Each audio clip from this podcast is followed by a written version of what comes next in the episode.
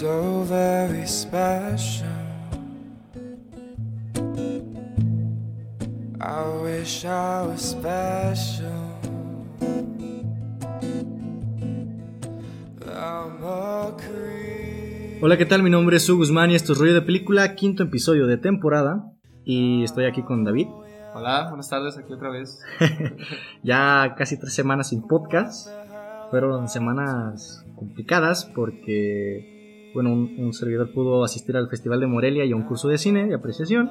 Y el señor David, pues, no hizo ni mal. Eh, bueno, la Nada, escuela, te- ¿no? La escuela. Bueno, entonces, la dinámica del podcast, como siempre, va a ser hablar de las películas que vimos durante estas largas tres semanas. Eh, hicimos un resumen de lo mejor que vimos estas tres semanas. la creme de la creme. Después hablaremos de la película principal, que es Joker. Damos una opinión por encima sin spoilers y después ya nos adentramos a, a más a fondo en la película. ¿Y qué te parece si inicias con una recomendación de la semana? Pues yo inicio con una cinta de Martin Scorsese, que es la Isla Siniestra. Una joya. Shutter Island. Que, bueno, más que nada va a un detective a investigar unos casos. Bueno, desaparece una paciente ahí de la isla. Que el señor detective es el señor Leonardo, DiCaprio. Y bueno, en el elenco sale Leonardo DiCaprio, lo que es Mark Ruffalo, que ha salido en Hulk, en, bueno, en la de los Avengers, para más fácil. Sí, es Hulk. Es Hulk, ¿no? es Hulk. Este, también sale lo que es este Michelle Williams, que sale en películas como Blue Valentine, eh, Secreto en la Montaña. Yo creo que podría traer una de mis actrices favoritas ella. ¿eh? Por las películas que ha salido. yo- Ah, sí, o sea, sí tiene mucha calidad lo tiene que muy, es. muy buena carrera, ¿eh? Muy buena En carrera. cuanto a filmografía. Y también sale este Ben Kingsley que sale en Iron Man 3, lo que es el mandarín, o sale en Gandhi o la lista de Schindler. Sí, es cierto, sale. Sale el mandarín. ok. y la verdad, esta película, la verdad, lo que es este tipo de, el género que maneja esta película, que es como, en sí no es terror, es suspenso. Yo la, la- la metería en, en horror, un horror psicológico. Ajá, o sea, es más Pero psico- si te fijas, eh, yo la he visto en algunos lados que no la clasifican ni siquiera como horror. Y para mí esta película tiene mucho más tintes de horror que muchas películas de hoy en día. Por ejemplo, el caso de Midsommar, de... Y, bueno, ahí está, es que bueno, sí, y- sí entra en horror. Pero para mí esta película sí entra en la categoría de horror y es una muy buena película de este género. Para mí no entra en horror porque no es lo que se centra principalmente como en otras películas de horror porque es como lo que se quieren centrar. Bueno, entra más en suspenso, ¿no? La película es suspenso de principio a fin. Ajá, Para mí. suspenso. Ajá, también para mí. Y bueno, la verdad, todo está. Bueno, primero es Martin Scorsese, o sea. Ah, ya Martin tienes, Scorsese. tienes calidad desde que ves la. desde que inicia la película. Que, No. que hace poquito entró en unas polémicas por Marvel, ¿no? Sí, con. Eh, si quieres más adelante lo hablamos con el tema del Joker. También este lo que es la fotografía es Robert Richardson, que ha hecho las de Tarantino desde Kill Bill en adelante y varias de Martin Scorsese como El aviador, este Los infiltrados. En fin, esta película tiene mucha calidad, tiene te hace dudar, es de esas películas que De, de principio a fin, ¿eh? Ajá, que te hace dudar de ciertas cosas, te hace pensar, te hace decir de que esto está pasando, qué onda. Que, La- que- que te da las herramientas para decir, ¿se lo está imaginando o realmente está pasando? Es una es no diría que es tanto una experiencia, es como Una película que te va a dejar pensando. Ajá, ¿no? una película que te va a dejar pensando. Y lo que destaco, que a mí me gusta mucho, es que hay tres escenas que se me marcan también de esa película, que las que no se me olvidan. O sea, la sensación que sentí al ver esas escenas me encantó. Y vaya, o sea, una recomendación así Muy, muy, ma- muy marcada. muy marcada. Está en Amazon Prime. Este, creo que cualquier persona la puede ver. Creo que tiene restricción, pero... Ajá, de hecho no hay. Bueno, no hay muchas restricciones. No, es que sí, puede ser algo gráfico a veces, pero. Pienso yo que sí la puede ver la No, mayoría de eh, las personas. Y, es yo. una película que, para, para el cinéfilo, yo pienso que es una ficha obligada. Sí, la Aparte verdad. de que es de la filmografía de Scorsese, de DiCaprio, para mí es una película muy, muy redonda. Y se me hace muy infravalorada. Para su época, creo Sí, que no, hecho- no hubo, no la nominaron a nada o no, no tuvo algo, algo en la cual. Que la, que la destacaran, ¿no? Ajá, sí. Eh, bueno, ¿Y, y tú, tuvimos la oportunidad de ver un restreno de una película que quiero ver desde hace bastante, bastante tiempo. A Ghost Story, con de protagonista el señor Casey Affleck, que es, ya lo he dicho, uno de mis actores favoritos. Además sale Ronnie Mara, la esposa del del señor Joaquín Phoenix. Que sale también en La chica del dragón tatuado, este... también en lo que, bueno, en red social, pero bueno, ahí no cuenta, sale en un principio Sí, nada sí. más, pero sale en María Magdalena, también sale en... En Her también sale, así que es una muy buena actriz Una- también. Entonces tenemos una muy buena pareja y sin duda yo iba con las expectativas muy altas y creo que cuando acabé de ver el filme la película empezó a tomar más valor conforme pasaba el tiempo. Es una película muy minimalista, es una película que se toma su tiempo y hago mención aquí, lo remarco, se toma su tiempo en muchas escenas y además de que el tiempo es un factor bastante importante en la película durante de inicio a fin. Al principio tomamos el tiempo como algo bastante, o sea, en tiempo real, nos saltamos el tiempo cinematográfico y conforme avanza la trama el tiempo empieza a avanzar mucho más rápido, pero a niveles estratosféricos. Ah, me, me gustó, me gustó la canción, la canción de la película para mí destaca. La que hace de Sí, la que DJ, hace- ¿verdad? sí, si, si te fijas tiene ese como algo así sin- sintética, es algo muy electrónico, pero siento que le va muy bien a la, a la trama. Además, el subtexto que nos habla el guion para mí también es algo hermoso. Lo que yo más destacaría es que si bien tenemos que hablar que el, el fantasma, que sale en la portada, está hecho con una, una sábana.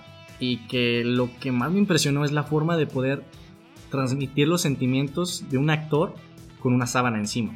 Así que es una película, no creo que sea para todo público. No, de hecho no. Creo que a mí me gustó mucho más que a ti. No, bueno, a mí a mí también me pasó lo mismo, la verdad. Pasó el tiempo y me empezó a Sí, gustar como que más. a valorar un porque, poco bueno, más. sí salí y salí un poco como. Con decepción, ¿no? No, no, no salí decepcionado. Se me hizo una muy buena película. Pero lo que me decepcionó que sí fuera muy lenta. O sea, en un principio dije. O sea, a mí se me hizo. Muy lenta el inicio. Es que Ajá, o sea, me Ajá. pesó, me pesó. O sea, sí aguanto películas lentas, no sé, como que ocupo vergazos o. o escenas de acción para que me entretenga. O sea, no, sí puedo ver películas lentas y las disfruto. De hecho, casi no me quejo de películas lentas. Pero esta sí me llegó a, a un momento así como decir. sí, es que hay una escena que es una toma bastante, bastante larga de algo que tal vez no te está transmitiendo tanto. Yo pienso que esas escenas to- toman sentido conforme avanza la trama Ajá. y entiendes la, a, a lo que va con el, con el tiempo. Con el porque tiempo. pasamos del tiempo natural, muy natural y muy largo, al tiempo cinematográfico que también pasa en, en instantes.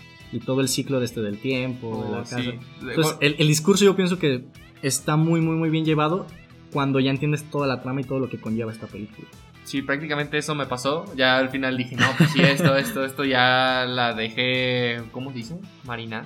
Marina. Y la verdad, sí, sí, es una película que no es para todo público, la verdad. Este, hasta también para algunas personas que les gusta el cine, tal vez digan, ay, güey. No, le, le tienes que tener paciencia. Sí, sí, sí. Bastante. A- Al inicio, yo creo que ya conforme pasando el segundo acto, yo creo que ya la, la- la película toma otra, otra dimensión. Qué mención. Eh, creo que la pueden ver en, En HBO, en HBO.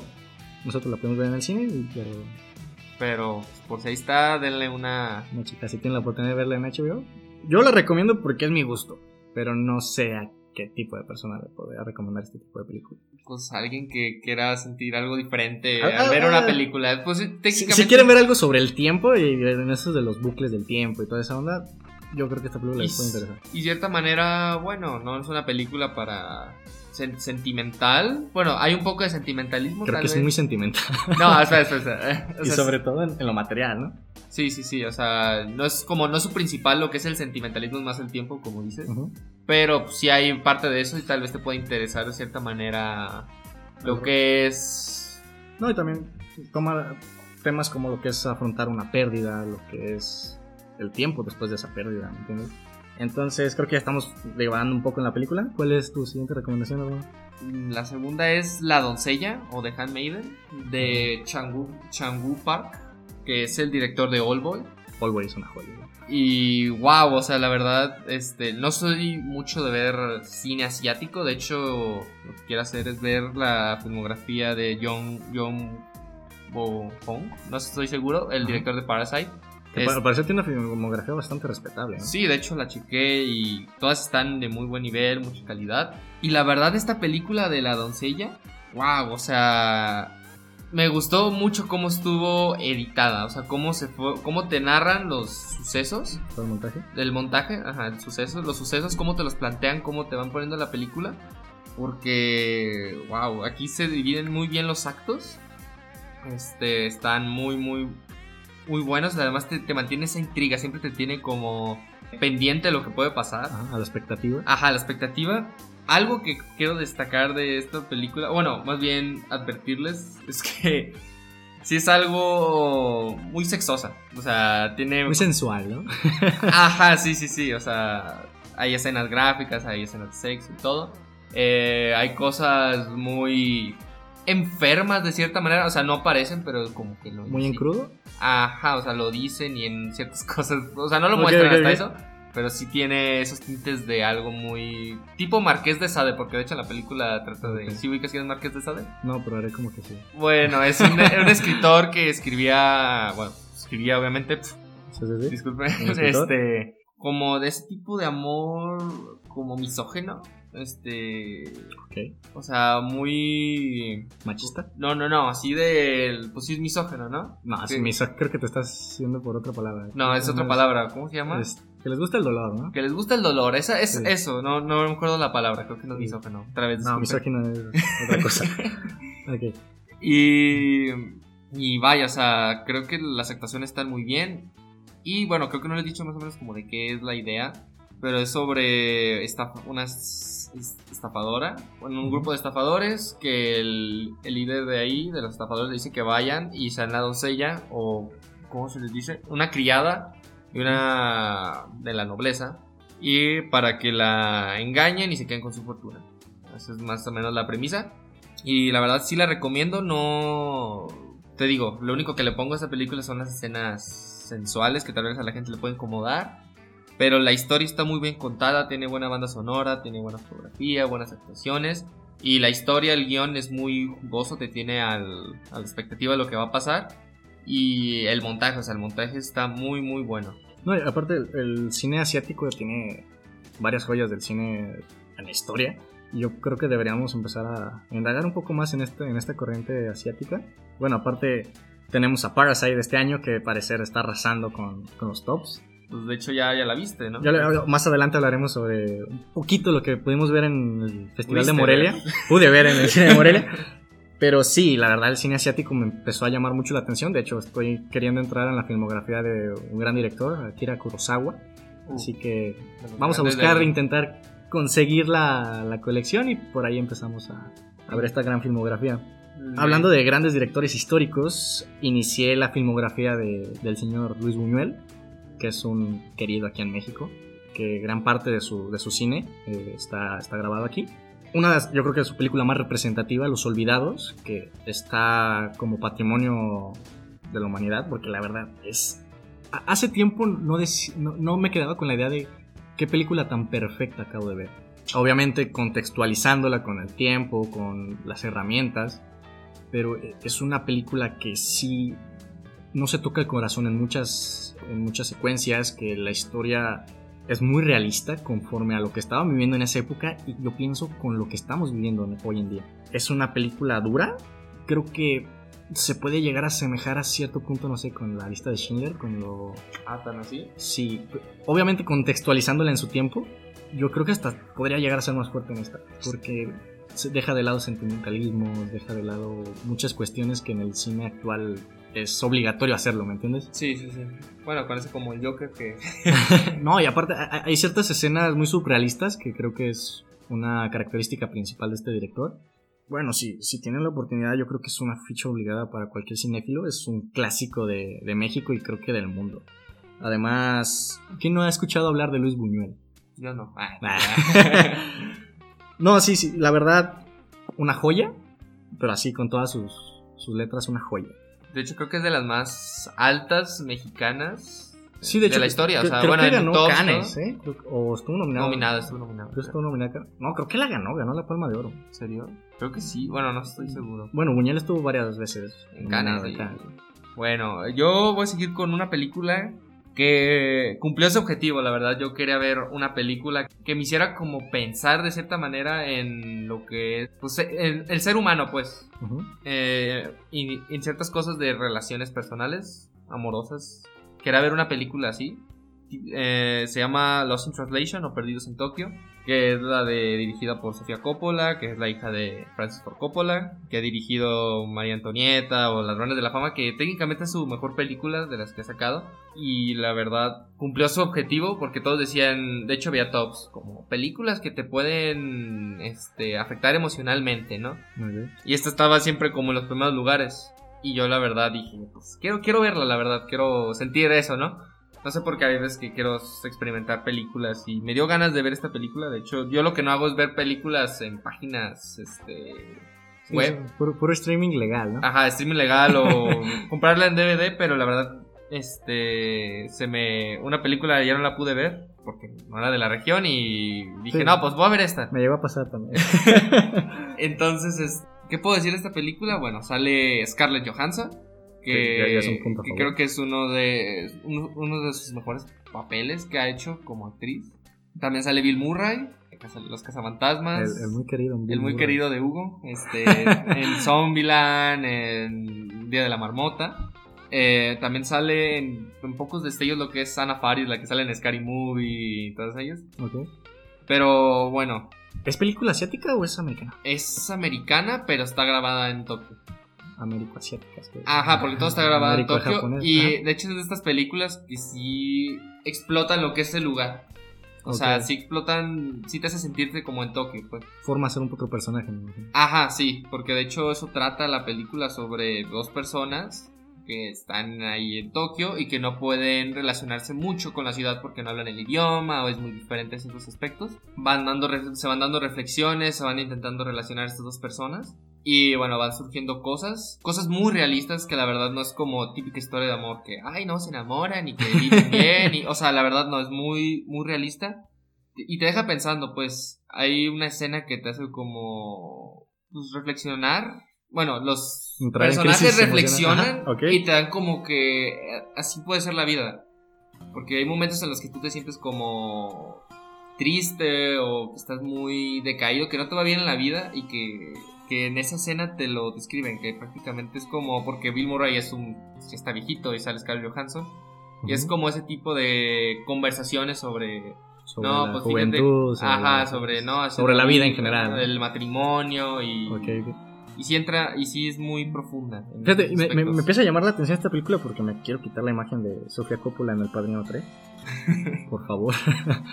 Así que pienso darle una oportunidad un poco más adelante. Y de hecho es si vieron Her de Joaquín Phoenix, este es muy parecida, o sea, esta es, Ah, ¿en serio? Es, ah, es, o sea, Me- bueno, me, la estás, me la estás vendiendo muy bien. ¿eh? o sea, no, no involucra inteligencia artificial o No, obviamente. cosas, pero es muy parecida, o sea, hay escenas calcadas Ujú. que son prácticamente un robo a esa película. Y de hecho, esta película tiene historia con Her.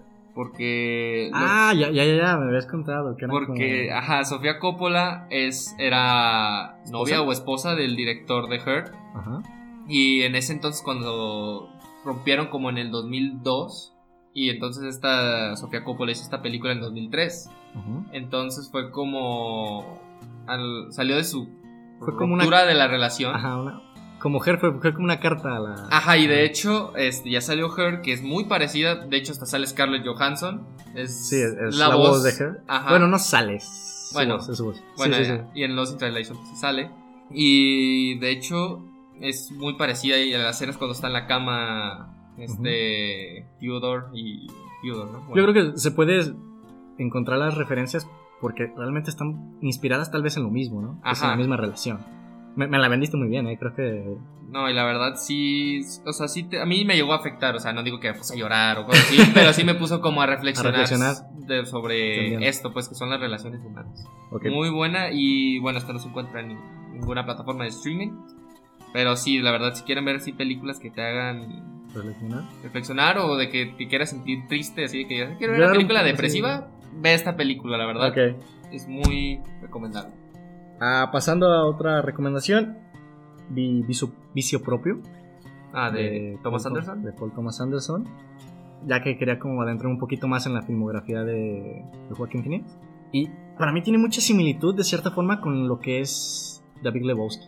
Es una comedia diferente, es una comedia irreverente, porque si bien creo que a la crítica ni a la gente le gustó tanto, porque creo que es algo compleja en cuanto al guion, y, y mezcla de cierta forma, tiene un contraste con lo que es la comedia física, lo cual hace un experimento bastante interesante con el hecho de que a veces en, el guion estamos escuchando algo muy solemne, estamos viendo palabras hermosas que podrían ser este, poesía literaria tal cual, y en pantalla estamos viendo a alguien siendo empujado y cayendo con la comedia más física que te puedas imaginar. Para mí es una película, una comedia elegante, por decirlo, por decirlo de alguna forma. Para mí también llegó a ser cierto complejo el, el guion, más porque nosotros, bueno, yo por mi parte no, no soy muy bueno ah, entendiendo el inglés, así que tengo que leer los, los subtítulos de corrido.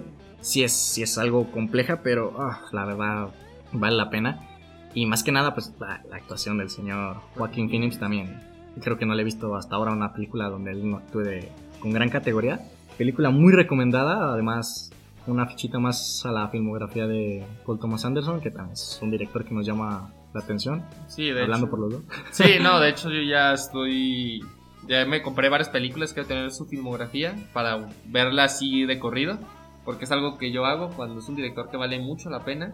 Sí, me tomo en serio lo que es ver su filmografía de una manera más detenida y un poco más continua, no dejarla como muy...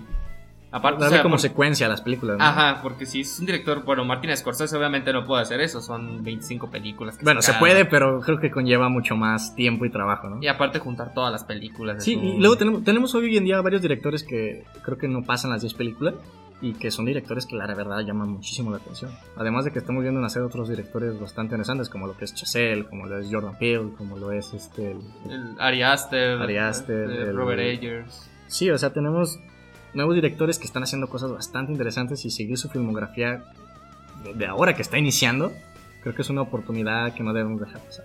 Eso, eso sí. Entonces, este, también está en Prime, ¿no? Esta propio. Creo- Sí, está en Prime, está en Prime, Amazon ¿no? Prime, así que creo que le damos mucha Pues sí, de hecho, Prime, em, a mí se me hace mejor que Netflix lo que es en cuestión Sí, de películas. La, la verdad, en catálogo para mí Prime es el, es el mejor. El de HBO también me parece muy bueno, pero creo que aquí en México el streaming no es muy bueno. Por Sí. lo menos en mi caso se trababa demasiado, así que no era como una opción muy viable. Bueno, de, sí, de hecho yo tengo que conectar el, un cable de Ethernet en mi computadora para que no haya Tanta, así error, pues, de que se trabe. tanta lentitud. Ajá. Y bueno, esperamos la Disney Plus. Yo no la espero tanto. Fíjate que yo sí, por el hecho de que tiene, tiene Fox. Creo, creo que va a tener. Eh, no. Es que, bueno, si, si bien no es muy de mi nicho lo que va a traer este Disney Plus, tiene películas, bueno, tiene franquicias que son enormes. Lo que es Los Simpsons, lo que es este pues, Disney como Alien. tal. Tiene Pixar, tiene Fox, tiene, Ah, franquicia, no, empresas. tiene Star Wars, tiene, tiene demasiadas cosas que al, al público en general creo que les va a llamar demasiado la atención. Así que creo que lo que van a hacer este stream, este, plataformas como Netflix, Prime, HBO, hasta la misma de YouTube. No sé si sigue existiendo la de YouTube. Sí, sigue, pero la verdad ya no sube contenido. Sí, ya, ya no creo sube. que ya perdió Sí, la esperanza desde ese tiempo. De hecho, es como hay memes de que cuando YouTube te quiere ofrecer. Es como el YouTube Google Premium. Plus, ¿no? Ajá. Creo que las principales, o sea, a futuro yo pienso que van a ser Amazon Prime y Disney Plus. porque Netflix, la verdad. Creo que está empezando a dar un bajón. Si no da una nueva... Ajá, o algo, porque la verdad se están poniendo. Suben los precios. Aparte, no hay. Aparte, contenido de calidad. están subiendo contenido original que si bien eh, tienen muy buen contenido original, le están dando oportunidades como a la misma de Scorsese, a, a Guillermo del Toro, que creo que va a sacar una nueva de Pinocho el siguiente año. Tienen muy buenos proyectos de, a esa altura, pero la- el 90% de lo que sacan es chatarra por tener contenido arriba, ¿me entiendes? Están sacando creo, como más de 100 películas por año y es casi imposible hacer 100 películas buenas. De hecho, este, de hecho, bueno, tal vez a nosotros no nos gusta tanto lo que sube Netflix. A la mayoría Creo que la mayoría, ¿eh? A la mayoría están diciendo eso. No, y es que lo que más me molesta es que tienen la oportunidad de subir contenido de calidad. Por ejemplo, hicieron, no sé, House of Cards, hicieron la de Better Call Saul. Stranger Things. O sea, ti- tienen, se nota que tienen el talento para hacer las cosas bien, pero se están yendo por una vertiente que es la cantidad en vez de la calidad. Así que, Por ejemplo, Mindhunter, ¿sí has visto esa serie que es He escuchado muy buenas- por David Fincher. O sea, la verdad no les da, no le da como la promoción que se merece esa serie, que es muy buena, la verdad. Y pienso yo que le van más como a lo comercial, o sea, cosas que la mayoría de la gente ve como que no son, pues, que no son de calidad. Muy, muy desechable, ¿no te parece algo así como pues lo que eché en Netflix por pasar el rato. Ajá, sí. Por ejemplo, hay personas que se la pasan en Netflix y ya se chutaron todo y pues es como lo que va sacando Netflix, lo ve y dice, ah, está chido. Bueno, y bueno, más adelante Bueno, podemos bueno, ya. profundizar en este tema. ¿Te tocaba a ti o me tocaba? Ah, no, me tocó. Este, bueno, yo vi la que es Demolition, una película que está que se aparece Jay Gyllenhaal, dirigida por Jean Mainvalley, que dirigió este Dallas Boyers Club, sí, no sé si lo ubicas, donde sale Matthew McConaughey, que es- tiene cáncer. y- Creo que más o menos lo ubico, no la vi. y también dirigió la nueva serie que sale esta Amy Adams, que fue nominada a muchos Emmys. Y de hecho yo no sabía que la dirigido este director que tiene, pues que tiene cierto nivel, ¿no? Y pues bueno, en esta película sale Jay Gyllenhaal, que actores preferidos. Y mío también. Y Con pues que- sentido del podcast, como lo hemos dicho creo que en los últimos cuatro podcasts que hemos hecho. Pero Sí. no nos cansaremos de hablar de él hasta que no tengamos más de sus películas. Algún día le podemos hacer una filmografía completa. Un programa especial más bien. Ajá. También sale Naomi Watts, eh, pues sale en King Kong, Gelaro, este, Lo Imposible. Y de hecho, algo que me, que me gustó que apareciera, porque un actor que sale en, mi- en una de mis películas favoritas, que es Chris Cooper, que es, no sé si lo ubicas en American Beauty, el militar. Oh, ya, ya, ya. Sale ese, Sí. ese personaje y me gustó verlo, pues, porque no sale como en muchas películas que yo sigo. Y vaya, este, bueno, esta película trata sobre uh, un, un güey de Wall Street, bueno, no sé cómo se le llama, un whoopie o... Un corredor de bolsa. Corredor de bolsa, ajá. Su esposa muere, eso es al principio, no es spoiler, es... el- Parte de la sinopsis, ¿no? Ajá, sí, es el inicio y pues bueno, va a tratar de llevar lo que es esta pérdida. Creo yo que esta película es muy... como- se desvía mucho, mucho de lo que intenta contar. Por ejemplo, trata de llevar lo que es el dolor de su esposa. Y bueno, eh, lo que es Jake Gyllenhaal, el personaje, es único en cierta manera porque no reaccionaría normalmente como uno reacciona cuando muere una persona cercana.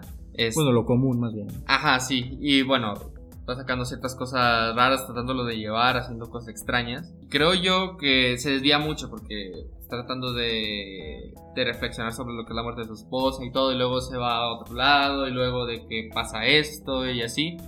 Y creo que eso es un punto malo, que es como que el guion Un que toma muchas curvas, ¿no? Sí, ajá, muchas curvas. Aunque al final lo relacionan bien, o sea, como que lo, lo logran cerrar bien, pero en un principio como que sí está muy... Como que sientes que divaga, ¿no? Ajá, divaga demasiado. Y en parte, pienso yo que sí. Pues, no tiene. No, no es como que tiene mucha calidad en cierto aspecto. O sea, no es como que. O sea, sí tiene calidad lo que es la, actuación de Jay Gyllenhaal. Siempre. Mm. De hecho, hay una escena muy buena que es, o sea, empieza a bailar en lo que es el tren y en la calle. Que de hecho es muy gracioso. Es como tipo Ah. Peter Parker cuando baila en Spider-Man. Spider-Man 3. O el Joker. Ajá, o la del Joker, que sí está muy, muy graciosa esa escena. Ok. Y aparte es, es comedia, o sea, hacen como cosas muy extrañas que te dan risa. Pero bueno, lo que puedo decir de esta película es que pues, sí, es, es entretenida, la verdad no me aburrió en lo absoluto. Actuaciones creo que están bien. Y el mensaje que te quiere dar al final está decente. O sea, el- como el- lo que quiere tratarte de, de decir la película, el mensaje final. Y bueno, hay ciertas. La banda sonora está. Bueno, está, normal, la verdad. Este Sirve. sirve, ¿no? Para lo que trata de, de contar la ¿De película. contar? Entonces, bueno, pues la recomiendo si quieren ver algo de Jake Gyllenhaal. Es una- no es una película que, que digas, ah, no mames, qué asco verla. O sea, no, la verdad no, yo la disfruté mucho. De hecho, me hizo reír, me hizo eh, reflexionar un poco. este. Y está en Amazon Prime, pueden verla. No dura mucho, una hora y media. Este Cortita la película. para pasar el rato y está para lo que es entretener cumple perfectamente. Bueno, pasando a otra recomendación. Vi El Cisne Negro de. Darren Aronofsky con la protagonista Natalie Portman. Creo que. Ah. Creo que más, más, bien de hablar de que la película me gustaría hablar como del director. Que me, me empecé a fanatizar con él. Creo que tú ya lo tenías muy en tu órbita. pues de hecho yo ya me estoy, de hecho el otro podcast voy a hablar de todas sus películas porque ya me faltan, ya las vi, bueno solo me falta una, pero ya ¿Cuántos tiene? tiene siete Mm, y la verdad todas me, bueno la única que no me ha gustado es la de Noé, todas las demás me han gustado. Ok. bueno, las que yo he visto es Cisne Negro, El Luchador, que es una de mis películas favoritas. Esa es la que me falta. Ah, es, es una super joya, eh, la verdad. Para, para mí, bueno, de las tres que yo he visto es la mejor. Y tenemos Requiem for the Dream. Mi top de la vida esa película. Y a lo que yo he visto, me gusta muy bien cómo maneja sus finales este hombre. Por No. ejemplo, el, el Cisne Negro tiene una similitud bastante. No, no quiero hacer spoilers, pero bueno, lo- los tres tienen un final similar, ¿me entiendes? Que te dejan como muy arriba. Eh, no, de- no me digas de, no me digas que es de, de, de No, no, no, no, me digas, eh. Muy, arriba, de diferente forma, obviamente. Las tres te dejan muy arriba en cuanto a su final, pero cada, cada una tiene su estilo. O sea, lo que te quiero dar a entender es que no O sea, te va- que- el, el final no te va a decepcionar.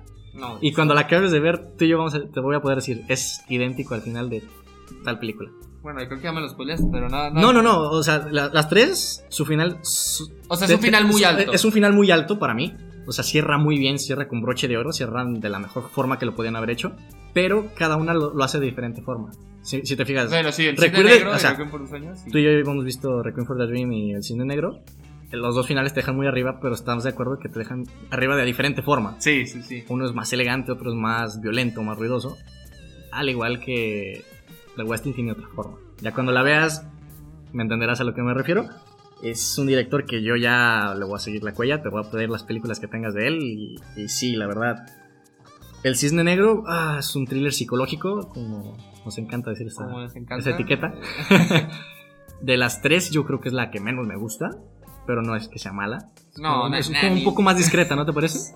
Sí, de hecho, bueno, lo que he visto de Requiem por un sueño y Cisne Negro, bueno, para aclarar, Requiem por un sueño para mí está en mi top 10 de películas de, ¿De la vida? de la vida. Dudo mucho que supere, la supere.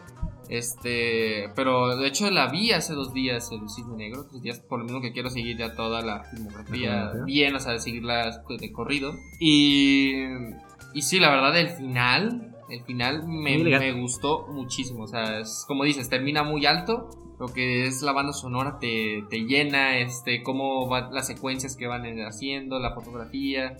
Wow, o sea, los finales de Aronofsky son muy buenos. Y lo que me gusta del cine negro es como. Bueno, la frase final que dices, como. Sí. Wow, wow, wow. Ah, ah, algo que nos, nos enseñaron en, en el curso de, de cine que fui de apreciación es algún ejercicio que me gustaría que empezáramos a tomar mucho en el, en el podcast, que es tomar primera escena y, y tomar última escena. Y por ejemplo, hay, un video en YouTube, no recuerdo bien el nombre, pero que hace este, este ejercicio de tomar primera escena y última escena de la película. Y por ejemplo, en el Cisne Negro, cabe reflexionar este, con este ejercicio, porque por un lado tenemos una pantalla en negro, por otro tenemos una pantalla en blanco, y cuando sigue la secuencia es, es bastante, bastante interesante el resultado. Pues- Estoy evitando hacer el, el Sí, spoiler yo, de lo que pues, es. yo lo Y además, la, la escena inicial de, del Cisne Negro es, es arte puro, es un arte visual hermoso. Audiovisual, El maquillaje también, cuando se, que se maneja en la escena del principio y al final, como tú Sí, estás no, diciendo. no, no. Es, wow. es una obra de arte esta película. Ah, ¿Quieres que pasemos a otra tus recomendaciones? Eh, yo vi, hablando de Natalie Portman, que es de mis Actrices. amores y actrices ¿Tu que más me gustan. Ok. Este, Baby de Venganza. Ya la había visto en su tiempo, le, bueno, no la vi de niño. Sí, no la vi pues ya más, pues la vi en la tele un día. Pero pues no la tenía muy fresca, así que pues la volví a Una, una de las mejores películas de cómics, medio olvidada de cierta forma. ¿no Sí, parece? ajá, sí. De hecho, sí, de cómics, ya que pues, lo tenemos muy olvidados como son Watchmen, de Venganza. Que para mí son de las mejores de cómics, ajá. de cómics. Porque ahorita tenemos muy presente lo que es Marvel y pues ya es Marvel, Marvel Sí, y DC. y- y DC. Y de hecho, bueno, más adelante Eh, podemos tomar lo que dijo Scorsese sobre las películas de Marvel. Ya un poquito cuando empecemos a hablar sobre el Y bueno, pues V de Venganza, quien no conoce la máscara de Anonymous. de Anonymous, este derrocar el sistema y de esas cosas. Creo que esta película habla muy bien sobre lo Muy que es- anarquista. muy anarquista, eso lo hace muy bien. Muy buena historia. Aunque sí es a como la tenía cuando la vi hace tiempo, ya que la volví a ver, la verdad sí se me hizo como que bajó mi, mi nivel de esta película. No digo que sea mala, no es mala ni, ni de lejos, es, es una buena película. Notas un poco malos errores, ¿no? Sí, este, por ejemplo, lo que es... Bueno, es que sería un tipo spoiler decirlo, pero el guion se da ciertas libertades. O sea, Sí, sí, se da muchas libertades. Lo que es este los sucesos. Y bueno, aún así no, no le quita el hecho que lo que es el personaje de, de B, el B. B, es un personaje que me encantó y me sigue encantando. Me gusta como la cierta elegancia que maneja. Y aparte es Eh, un personaje muy trascendental en la cultura pop contem- contemporánea que tenemos hoy en día, ¿no? Sí, de hecho, pues ya todos no Sí, sé si o sea- Anonymous se basó o no, eso no sé muy bien. Creo, creo que tal vez la máscara es más famosa por Anonymous, o sea, la, la gente la puede relacionar más por Anonymous, pero pues la máscara está sacada de, del cómic. Del cómic, ¿no? Sí, entonces, este. De hecho, el, el director, ¿Mm? que quiero destacarlo, que es la única película buena que ha hecho. este, por ejemplo, sacado. Muy subjetiva la, la opinión, ¿no? Porque... Sí, ¿verdad? Para mí, por ejemplo, Asesino Ninja, no creo que. No sé si lo has visto. no. O sea, es una película. O sea, que. es- Pasable. está- no, no es pasable. Es como. está-. Tiene acción y eso es lo que cumple, ¿no? Ya. Pero igual, y de hecho las hermanas Wachowski son guionistas de esta película. Ah, ¿en Por serio? eso, ajá, las de Matrix. Que influye de cierta manera que tenga cierta calidad, ¿no? Al- algún día deberíamos de hablar sobre los hermanos en el cine, ¿no? Tenemos varios ejemplos. Son los Cohen. Están los Coen, los de- Wachowski. Los de... ¿Qué hicieron esta, la de Avengers? Esto- Ah, los hermanos. Russo. Los hermanos Russo. Los Affleck. Ah, Bueno, entran también. ¿no? Entra, ¿no? Algún día podremos hacer un, un podcast sobre eso, Un ¿no? podcast. Sobre bueno, también los de Chris Hemsworth. ¿Su hermano actúa también? Sí, sale en los Juegos del Hambre, sale en los Ah. Indestructibles. Ya, ya, ya. Yo lo conocía porque era este novio de Miley Cyrus. No. Eh, bueno, también sale, bueno, sale Natalie Portman, que me encanta lo que haga. Esta es la protagonista. ¿no? Mm, Eh, bueno, sí, de cierta manera sale más que que el que vi, ¿no? Y bueno, el que es- está detrás de la máscara es Hugo Weaving, que es el que sale en El Señor de los Anillos, el que sale en Matrix, este, Máquinas Mortales, la nueva esa, pero sí lo ubican, es el, pues Mr. Anderson, no, no, Mr. Anderson es. ¿cómo, ¿cómo se llama? Ay, no recuerdo bien. Bueno, eh, ese güey. Perdone nuestra ignorancia de Matrix, de varias cosas, ¿no? Y sí, está, la verdad, sí está, sí da un mensaje el- el anarquista, Ujú. sí entretiene. Te digo, las libertades del guion no son graves, o sea, digo, o sea, en lo a mí en lo personal es algo que no me gusta, tal vez a unos les da igual. Y pues sí, de hecho está en HBO, HBO Go, este, no, no, no les va, no creo que cualquiera la puede ver. Tal vez es algo... ra- No, y, y aparte, en, en estos tiempos de que la adaptación de cómics está tomando como otro sentido ya con lo que fue el Joker, creo que revisitar películas como lo es este, Watchmen, como lo es V de Venganza, o hasta el mismo Protegido, que no, creo que no es de un cómic, pero sí es sobre un superhéroe. superhéroe. Son películas que creo que valen mucho la pena volver a, a visitar. Y bueno, creo que nos estamos alargando demasiado. Tengo acá un par de recomendaciones para los fanáticos del box. Lo que fue este Soul Pack o Revancha con el señor Jake. Que la escena inicial es de las cosas que más me ha emocionado en el cine, de una escena inicial. La verdad es muy, muy buena. Es un personaje bastante interesante, es una muy buena construcción de personaje. Es una historia que se sale un poco de lo que es el personaje habitual. O sea, no, no- no tenemos un origen, tenemos un, un boxeador ya hecho y derecho, ya un campeón conocidísimo. Que darle ese giro también es bastante... que llama la atención Es fresco, ¿no? fresco. La, eh, la- creo que la, la trama va por otro lado no tan común como lo que puede ser no sé, la típica película de Rocky, Creed, que tienen como cierta forma ya pre- predispuesta que es del el que quiere una oportunidad, la consigue y poco a poco escala hasta ver el ganar el campeonato. Aquí lo vemos de diferente forma. Es más, pues creo que es mucho más drama, ¿no te parece? Eh, sí, más, más que acción, más que no, y, y- y golpes, que la verdad la- las secuencias de, de box están muy muy muy bien hechas, ¿eh? La verdad, yo hace cuánto, no me acuerdo hace cuánto la vi, hace cuatro años, tres años. No, lo que es la mezcla de sonido en esas secuencias, la verdad, aporta demasiado a la película. No la tengo tan fresca, pero... La, la deberías de volver La a voy a ¿eh? volver a ver. La volver- con unos muy buenos audífonos o unas muy buenas bocinas. y pasando a otra eh, del director Clint Eastwood, Million Dollar Baby, con esta Hilary Swank, Morgan Freeman y este chico que sale en... Este es el fin con este... Ay, ¿cómo se fue? Se me fue el nombre. ¿Qué, qué otro sale? Este- Seth Rogen. Ah, Seth Rogen. Una, una película de box muy. Esta sí creo que se sale mucho de lo que es la fórmula convencional de la película de box. Es una película que se transforma. O sea, deja de. En cierto punto deja de ser una película de deporte y se transforma en un drama completo. Muy bajona. También se llega a tomar unas ciertas libertades y algunas incoherencias. Pero creo que para salir de lo convencional está muy, muy, muy bien. Además que visitar la filmografía de, de Clint Eastwood como actor y como director De hecho, ganó Oscar, ¿no? La- No recuerdo bien si había ganado un Oscar, pero sí es una muy, buen- muy buena película. Estas dos películas, si te gusta el box, tienes que ver estas dos películas. Esas no las puedes encontrar en ningún lado, ¿verdad? Ni en HBO, ni en Ah. Amazon, ni nada. La Nada, revancha ¿verdad? creo que está en Prime ¿Sí? o en Netflix, creo que en una de No, esas Netflix dos. no está. No está, ah, entonces creo que va a estar en Prime. Pero Million Dollar Baby, Esa no. no, o sea, no. la Sí, ya conseguí, en- ya la conseguí en. DVD. ¿Otra Bueno. recomendación, hermano? Pues la que vimos en el cine, ah, concluyendo con lo que es el ciclo de cine francés que vimos. Sí que pudimos terminarlo con las cuatro películas que queríamos ver, pero al final pudimos cerrar, creo que con broche de oro el, el ciclo. Sí, de hecho, no es mi favorita, la que vimos al último, en lo personal. ¿No es tu favorita? No. Yo pensé que iba a ser tu favorita. ¿eh? No, de hecho. Yo pensé que me iba a quedar con Amanda, pero esta película la verdad sí, se la llevó. Entonces, ¿conservas tu top de Mm, Amor a Segunda Vista? A ver, di tu. Bueno, recapitulando las películas que vimos fue... Amanda. Am- Amanda, Amor a Segunda Vista. se Buenas llamaba ah, En Buenas Manos. En Buenas Manos o Edmond. Y Edmund. Sí. Eh, para mí, mi top personal sería Edmond. Después sería Amanda. Después sería Amor a Segunda Vista. Y hasta el último en Buenas Manos.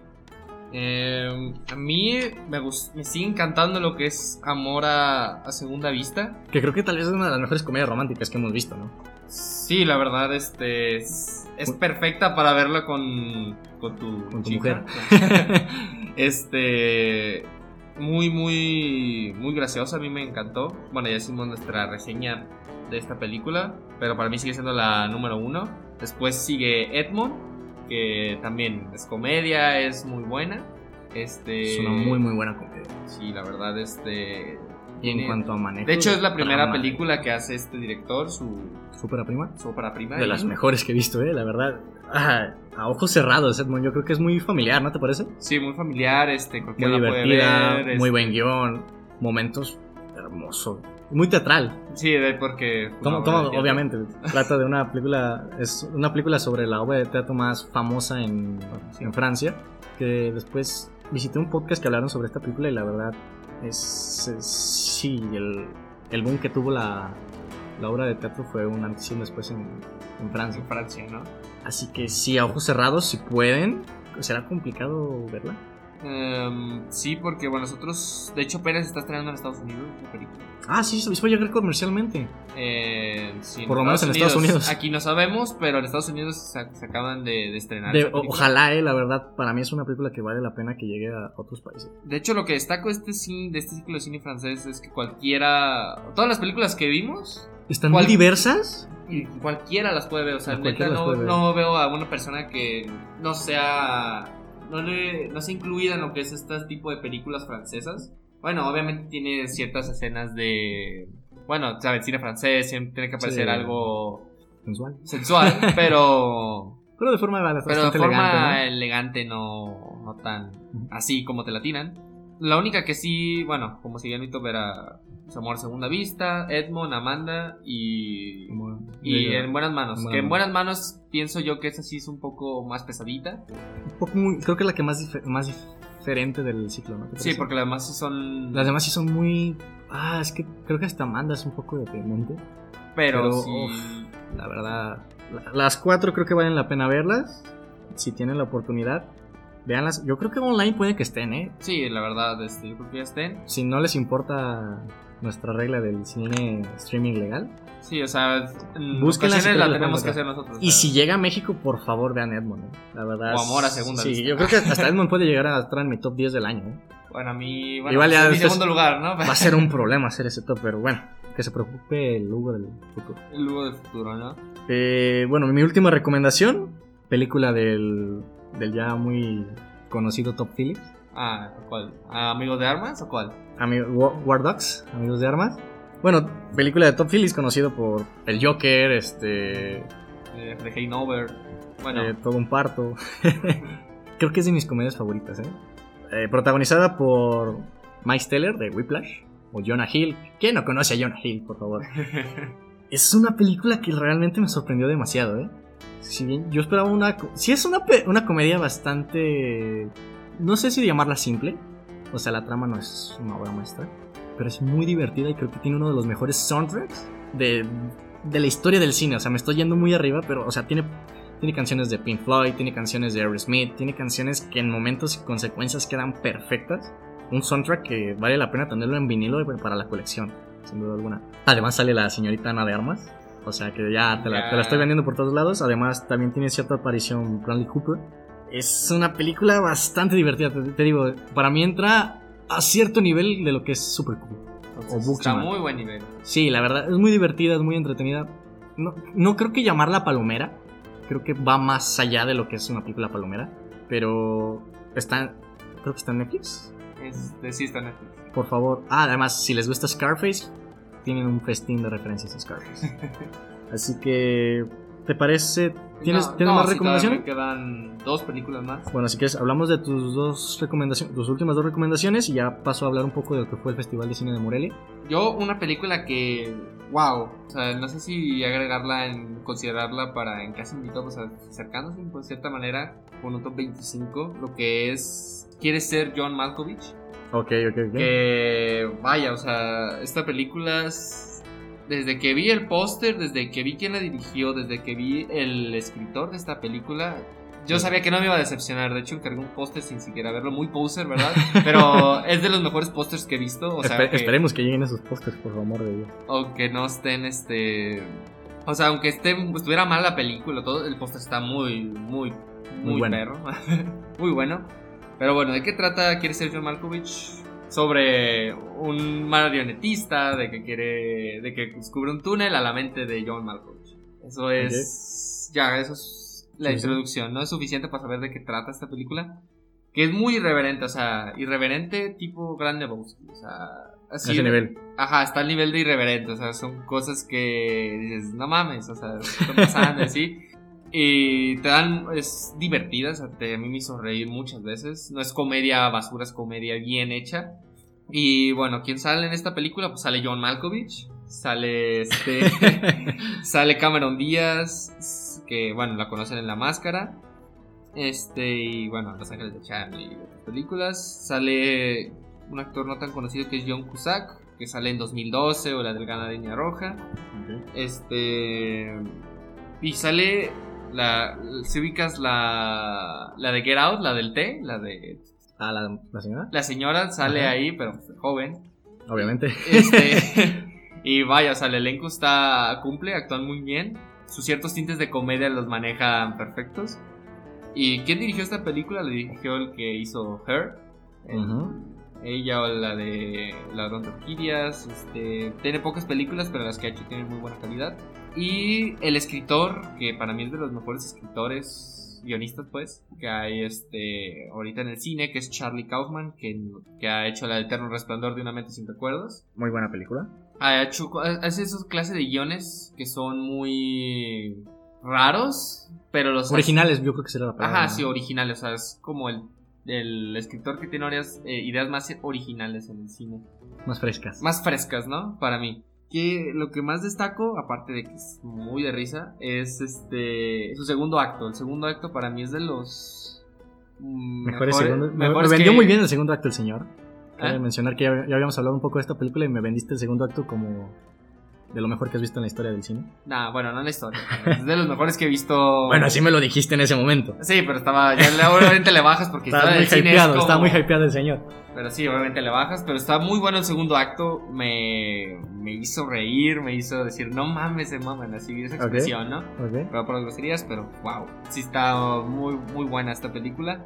Ganó mejor, mejor guion, este, fue nominado, creo que está Cameron Díaz en los Golden Globes, así. Eso está muy interesante, ¿eh? Porque Cameron Díaz, bueno, personal no siento que sea una actriz que tenga una carrera muy... Es una carrera más comercial, ¿no? Ajá, más de sex symbol, de. Sí, popular. Y la verdad la recomiendo hecho y derecho. Ujú. Sale, está en HBO. En HBO. Eh, no creo que sea para todas las películas porque es, es de esas películas que dicen, ¿qué estás viendo? O sea, es como... es Un humor muy diferente, ¿no? Ajá, es Que rara. es, es el mejor humor, por lo menos para nosotros. ¿no? Ajá. eh, y bueno, en sí, pues, que vayas a la mente John Malkovich es como un tema raro, ¿no? Es como Sí. esas películas, oye, ¿de qué trata eso? Como, No, no. te cuesta, te, te Sí, cuesta sí, trabajo sí. explicarlas, pero sí, Vale. o sea, Vale la pena. valen la pena, vale la pena, realmente. Y bueno, entrando a algo más reciente que podemos hablar los dos, lo sobre Zombieland, Zombieland, que se acaba de estrenar Zombieland 2. Zombieland 2. Y ya, el- bueno, Hugo ya la vio en Morelia, pero yo la acabo de ver ayer. Vi, vi- vi el preestreno en México. Gracias. Eh, creo que también podríamos hablar de Zombieland 1. Que Sí, yo la vi Obviamente, anterior. creo que ah, contextualizando la Zombieland 1 es mucho mejor película de que Zombieland 2. Es una película que volvió a darle un cierto aire fresco a lo que fueron los zombies. De hecho, creo que a partir de esa película empezaron con lo que fue The Walking Dead. Se empezó a explotar de sobremanera los zombies. Y hace poco también volví a ver Zombieland 1 y la verdad, sí, es, es muy, muy, muy divertida. ¿eh? Yo creo que de mis comedias preferidas en la vida. No sé si son de las mejores comedias en la historia, obviamente, ¿no? Objetivamente. Pero, Pero para es- ti, es- eso te sí, es- es- para mí me pareció una muy original combinar lo que fue el género de horror de cierta forma con el género de, comie- de comedia. Tiene un elenco de primer nivel.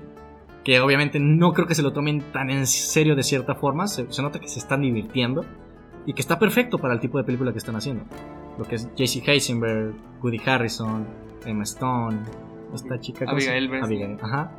Es un elenco de primer nivel. Es una comedia que lo que es el montaje es, es una herramienta bastante, bastante importante para el filme.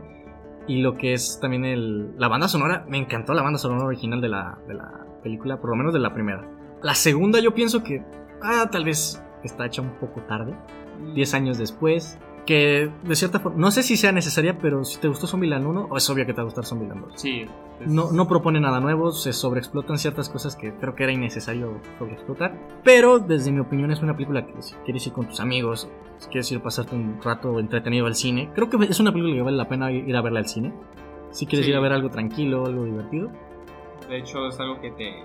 La vas a disfrutar, ¿no? No es Sí. algo más serio o algo así. O sea, es como. Vas ir eh, a ¿No quieres comer. ir a ver Zombieland? Y agarre. Es como para. Vas a ir a comer palomitas, vas a ir a reírte. Yo me reí bastante. Sí, yo. eh. O sea que para mí la película cumple con lo que te promete. Aunque, bueno, obviamente la 1 es mejor que la 2. Pero aún así, está. Lo único que. Malo que yo veo es como. El- Bill Murray. ¿no? El. No, a mí me. me- Ay, no, no, no, no, no hagas spoiler. Ok, ok. Pero. No, en el, fin. en el tráiler sale. güey. Ah, es que no he visto el tráiler, entonces no. No, cuando ves el tráiler vas a decir, güey, ¿por qué pusieron esto? Total, eh, que no queremos hacer la- el mismo error del tráiler, pero ok. Ok. Bueno, espérense al final y van a ver algo que a mí me encantó. Que, bueno, es que yo le, ya le tengo cierto aprecio a Bill Murray, no como a Hugo. No, a mí no. La a verdad, mí, no. a mí, bueno, a mí me da- Desde Ghostbusters no me, no me entra eso. No, a mí sí, sí me, sí me gusta esa aparición que hizo Bill Murray. Bueno, ya, ya saben, ya la. Ya la... Entonces, Sí, espera, no, entonces digo, es- está, está en el tráiler. Ah, entonces con eso.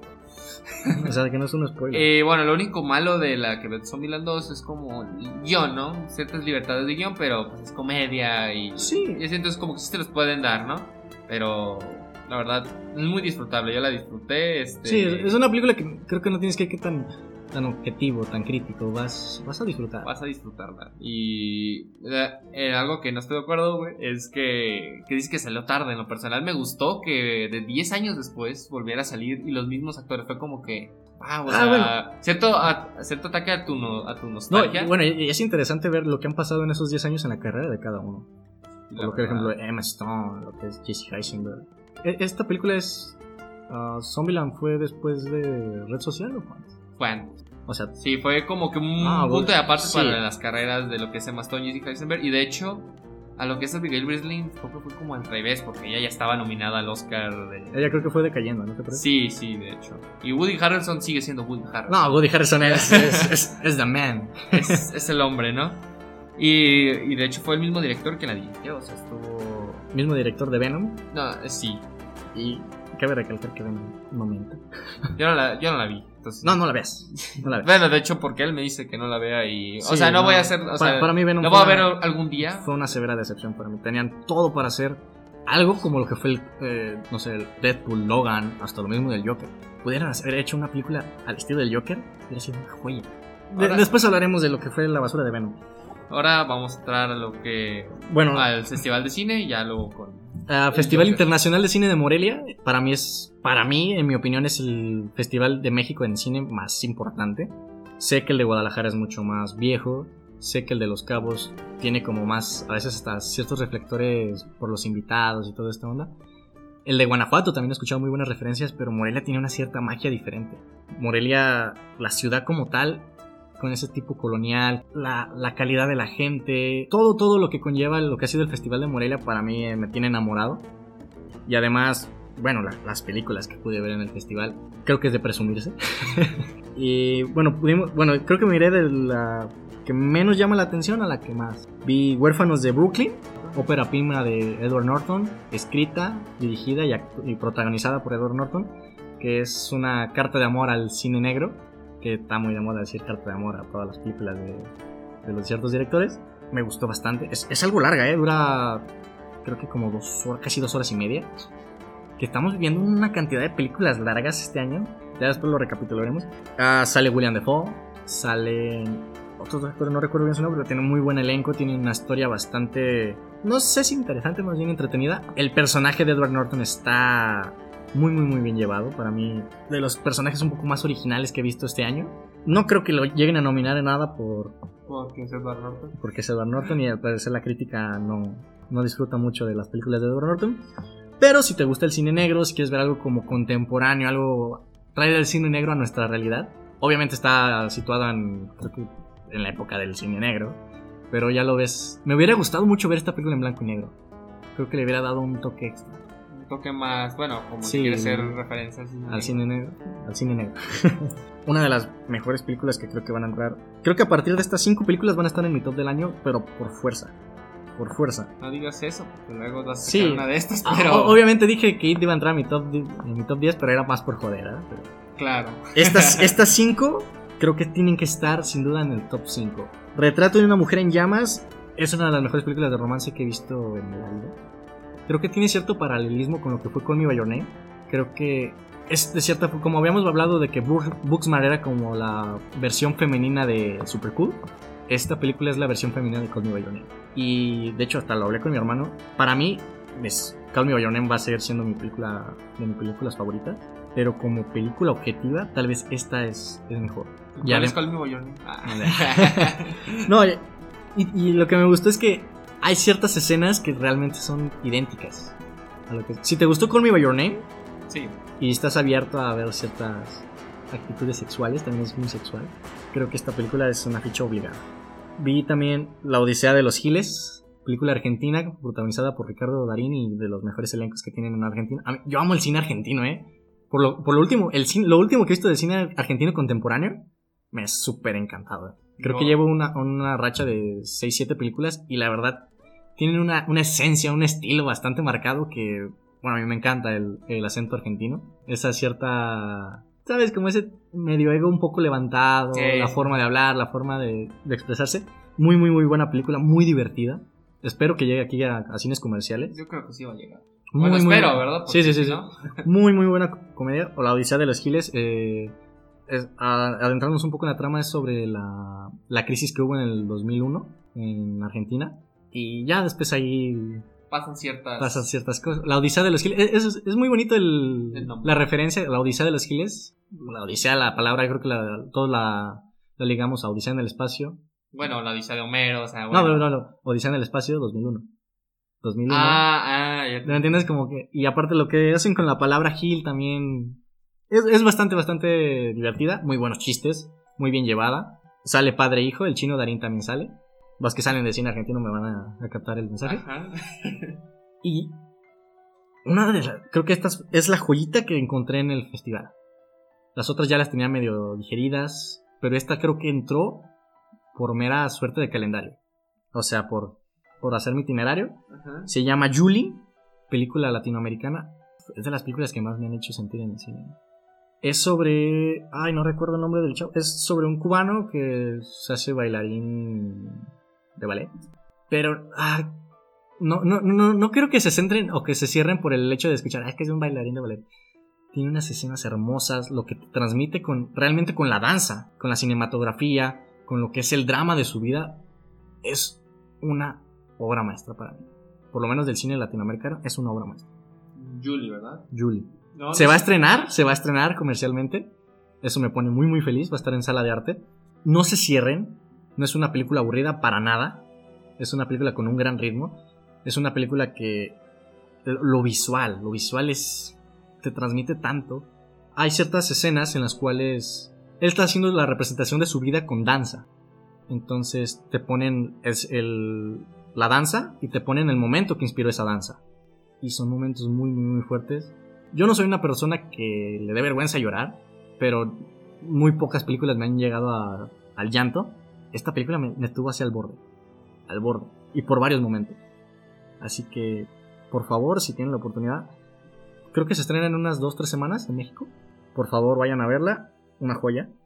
Y bueno, creo que las que más llamaron la atención en el, en el festival, Parasite, una, que to- en todos los países se está hablando de esta película, ganadora de la Palma de Oro en Cannes, Hans, que le ganó a Dolor y Gloria de De Almodóvar. Almodóvar, le ganó a Érase una vez en Hollywood de Tarantino, o sea, creo que con eso ya podemos contextualizar el nivel de esta película. Y creo que lo, lo dije cuando salí del, del cine, para mí es la película más completa del año. No creo que vaya a ser la mejor, pero sí es la más completa hasta ahora de los que he visto. Nos quedan ciertas fichitas importantes este año, la, la de Scorsese, la del The irlandés. Irishman, 1917. Creo que por ahí puede salir el, el top one del año. Pero esta es increíble cómo inicia y cómo se va desarrollando y va haciendo giros de trama impresionantes. Muy bien actuada, muy original. Y todo el subtexto que nos está hablando, todas las metáforas que nos está hablando, para mí es la, la más completa del año. Y obviamente tenemos que hablar de Lighthouse, protagonizada por Robert Pattinson y William Defoe, que cabe mencionar que pude conocer a William William Defoe. Es un amor de persona este hombre, ¿eh? Creo que llega a estar hasta cierto punto a nivel de persona como lo que es Guillermo del Toro. Se presta mucho a esto de De hablar, cotorrear, bromear. Se ve que disfruta, que no está a la fuerza. O si está a la fuerza, por lo menos lo está disfrutando, ¿me entiendes? Un hombre que eh, para mí podría ser un gran Joker también. De hecho, es. Todos, todos lo hemos pensado tal vez alguna vez. ¿no? De Bueno, cierta manera, sí, la verdad. La- Lighthouse, eh, película de. Robert Eggers. Mejor conocido por Dirigir The Witch. The Witch, que para mí es una de las mejores películas de la historia de horror. Película bien hecha de horror, Y reciente. reciente. Y su segunda película no decepciona para nada. Pero va, bien, ¿no? Va bien su. Sí, la verdad, para mí lleva una filmografía perfecta. Esta segunda película es también un horror más psicológico. Mucha metáfora visual, mucha... Al principio no tenemos tanto diálogo, tanto guion textual, pero conforme avanza la trama, el guion toma una, una fuerza y es tan... Bueno, lo que nos contó William Defoe es que el guion, por lo menos él, no dijo ni una sola palabra que no estuviera en el guion. Y cuando ves la película dices, wow, ya vemos la talla de actor que es William Dafoe. Es una película rara para lo que estamos acostumbrados tal vez en cuanto a cine comercial. Es una película en blanco y negro con eh, toma cuadrada como fue Ghost Story o lo que hace mucho A24. De hecho es de A24 la película. Es mucho simbolismo sexual también. para mí fue lo- mi favorita de lo que fue el Festival de Morelia Ajá. y obviamente creo que puede entrar en el top 3 del, del año. No, la verdad, este. No, es que no quiero spoilear tengo mucho. muchas ganas. Sí, es una película que, y, y te lo digo, vale bastante la pena irla a ver al cine por la mezcla de sonido que tiene. Yo la compararía a la mezcla de sonido que fue Roma. Tan Sí, la verdad, está muy, muy, muy bien. Y sí, se notan dos... La, la película son dos actores, que es Robert Pattinson y es William Defoe, y se nota que están comprometidos con lo que están haciendo. Así que cuando se estrene esperemos. oh, esto creo que va a llegar a México, Sí, obviamente. sí va a llegar. Y creo que va a estar nominada a los Oscars. Desafortunadamente creo que va a llegar hasta, hasta el siguiente año. Desgraciadamente. Desgraciadamente para ti, porque yo ya lo vi. no, y ya, para acabar lo que fue el Festival de Morelia, vi Mano de Obra, película mexicana, ópera prima de, no recuerdo el nombre del chico, pero también cuando se estrene comercialmente, por favor váyala a ver. Hay que apoyar este tipo de cine en México. Y también, esto es Berlín, que es muy diferente a lo que estamos acostumbrados en el cine mexicano. Creo que está así, es un, es un golpe sobre la mesa de lo que estamos acostumbrados. Si bien Mano a la Obra se asemeja un poco a lo que es La Camarista, Noches de Julio.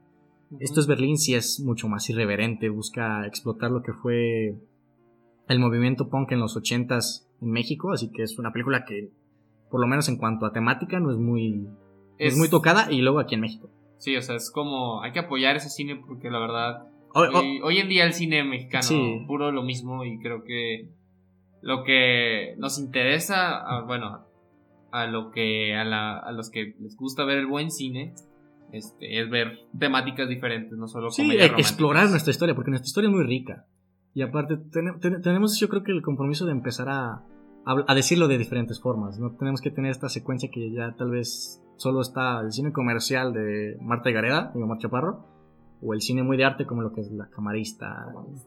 Y este no es Berlín, es, sí es muy cruda, es bastante explícita en muchos, muchos momentos. Habla del punk, o sea. Sale la de Roma, ¿no? Ah, sí, Marina sale de esta- Tavira, ¿no? Sí. Igual tiene un personaje un poco más discreto, pero sí sale, tiene una aparición. Bueno, esas son las recomendaciones de esta de este podcast, que es las recomendaciones más largas de la. No sé cómo. voy Pero a- tenemos que componer. no sé cómo voy a editar este podcast. Llevamos hora 10 y ya podemos empezar a hablar de la película principal de lo que fue el podcast, Joker. el Joker. Vaya, pues, ¿cómo empezamos con el Joker? Creo que esta película ya han hablado mucho, mucho de ella. Este, ya creo Y- que ya todos la vieron. Este, Y más sobre estas semanas que estuvimos desaparecidos. sí, la verdad. Cabe cabe mencionar que para mí era la película que más esperaba en este año. Yo, yo no, yo tuve la decepción o la falsa esperanza de que It 2 podría. La esperaba demasiado, pero creo que me decepcionó. No, y, y te fijas, fue, fue una película que fue aumentando su hype. Sí, de hecho. Gana en primero. Primero hablamos la- un poco del, de la- del contexto, del, del inicio de lo que fue este proyecto. Si bien hubo rumores de que la iba a dirigir Martin Scorsese, que también hubiera sido. Esta película me gustó mucho, pero creo que si la hubiera eh, dirigido Scorsese hubiera sido tres veces mejor. Bueno, lo hubiera no existe, pero lo yo no existe, sí. pero sería, sería lindo imaginarlo, ¿no te parece? Sí, Y además que la película tiene muchas influencias del cine de Scorsese. pues como todos lo han dicho, Rey de Sí. la Comedia, este, Sí, Taxi Driver. Tienen mucho de. Además de que hubo el rumor también de que Leonardo DiCaprio iba a ser el Joker. Que creo que todos decimos eso como de. Creo que no queda, pero es Leonardo Eh, DiCaprio. No, Leonardo DiCaprio puede hacerla de bebé a esta edad. Sí, puede hacer lo que sea ese hombre. Bueno, se entró una polémica hablando de, de Martin Scorsese de, sobre las películas de Marvel. Que Que no comparto al 100% la- lo que dijo, pero sí tiene razón. es Hasta cierto punto. ¿sí? en cierto punto, la verdad, o sea, yo respeto lo que diga Scorsese. Scorsese Sí. le ha dado mucho al cine, tiene, puede decir lo que, como varios han dicho, puede decir lo que él quiera. Au- Aunque aún así, o sea, hay películas muy buenas de superhéroes, aunque Endgame no puede ser como una obra maestra, pero eso no te lo da, No. no te lo- creo que no lo ha dado otra película, o sea, Sí. hacer un crossover. No, y aparte, creo que se sacó muy de contexto. Él, él no, estaba- no creo que no se estaba quejando de los superhéroes, se estaba quejando de la fórmula de la que todos nos hemos quejado de Marvel. Ah, ¿Me es- entiendes? No creo que se queje de superhéroes ni de los cómics, porque este hombre estuvo puesto para dirigir esta película. De hecho, él fue, el- creo que fue hasta productor Sí, creo que del Joker. O sea, sería una incoherencia que este hombre apoye un proyecto o quisiera dirigir un proyecto de algo que no le gusta. Y más alguien como Scorsese que se ha forjado su carrera haciendo las películas que él quería hacer. Sí, pero era más a Marvel, o sea, no, creo que nunca, Sí, se, nunca se encontró, nu- nunca, nunca- se tocó el tema Mucha del gente sí. lo empezó a atacar que no, que los cómics y que también tienen una importancia bastante importante en la historia estadounidense y en la historia mundial. Y hasta llegué a escuchar que los cómics eran más importantes que el cine, que para mí es una... No, no estupidez. mames, no mames, pero Sí son importantes, sí tuvieron un, un aporte bastante, sobre todo a la cultura pop, pero el cine pero el cine es es, el cine. arte. o sea, Y aparte creo que no se le puede comparar, por, son diferentes, muy, muy sí, diferentes. muy diferente. Pero sí, Scorsese se le sacó yo creo que de contexto, se le empezó a atacar por atacar. Creo que también la, no, no lo dijo de la forma que mejor pudo hacer. Después también se le, se le unió Coppola al discurso de Scorsese, después ya le contestó Robin Downey Jr., que también tiene cierta pues credibilidad en cuanto al mundo del cine, pero pues Scorsese y Coppola Sí, o son, sea, son, son maestros, son dioses de lo que es la cinematografía, así que lo que esos hombres digan tiene creo que muchísima credibilidad. um, en parte, o sea, o sea, aunque aún así estoy la mayoría de acuerdo, o sea, creo que la mayoría de las de Marvel a lo que dice Scorsese tiene Tiene razón. tiene razón. Hay, hay algunas, Hay unas que son muy buenas, o sea, Guardianes de la Galaxia, o Guardianes sea, de la Galaxia. calidad. Iron Man 1, que Iron creo Man que también 1. empieza a iniciar esta fórmula de Marvel, pero ah, Iron Man 1. Doctor Strange visualmente es increíble. El Soldado del Invierno. Esa no la he este, visto, pero- Tienen. Hay películas de calidad y que no solo son como. Como decían, es lo que es como ir a una feria, ¿no? Que nada más te. ¿sí? O sea, hay películas que tienen calidad y. Y de cierta manera te dan. Te dejan algo. O sea, el cine es. Aparte de ser- lo que es sentir la experiencia. te deja un mensaje y de cierta manera, pues, pues te deja, algunas películas de Marvel te dejan algo, Sí, ¿no? Algo más no, que solo y- entretenimiento. De aparte, Infinity War y Endgame, quieras o no, es un antes y un después en la historia del cine.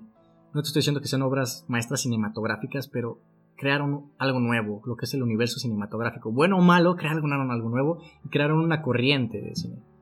No- ah, obviamente hubo el, el spaghetti western, el cine negro, las películas de explosiones en los 80 Bien o mal, estamos viviendo una corriente que de cierta forma también se está comiendo cierta parte, este, parte del cine, pero tal vez en- en- en- no, todas las películas de cine negro son buenas, no todos los spaghettis westerns son buenos, no todas las películas de explosiones de los 80 son buenas.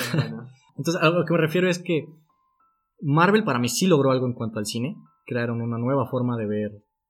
y hacer cine comercial. Sí, de ser cine comercial. comercial a otro nivel, o sea, eso es... Sí, y por ejemplo, creo que Endgame y Infinity War se van a recordar como tipo, de cierta forma, como los clásicos de cine comercial, como lo pueden ser las películas de Spielberg hasta cierto punto, Sí, guardando las distancias, obviamente. por favor.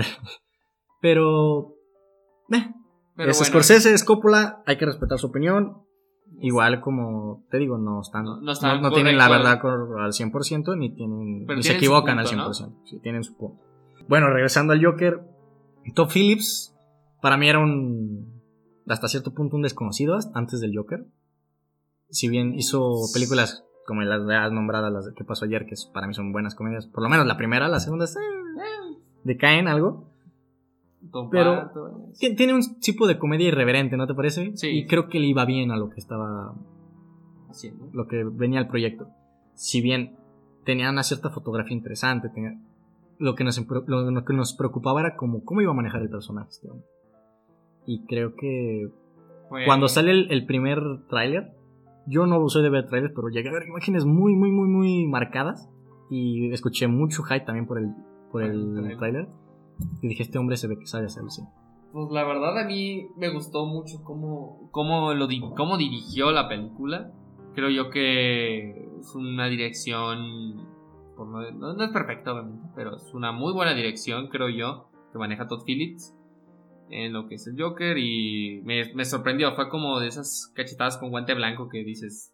"Todd Sabe Phillips". hacer cine. No, y aparte creo que creo que tenemos que hablar un poco sobre la polémica que ve- sobre todo en Estados Unidos que hizo Joker, que es una política políticamente incorrecta, ¿me entiendes? So- como de lo que mucho hemos hablado, es una película que se sabía que iba a dividir las audiencias, no sabía que las iba a dividir a este nivel.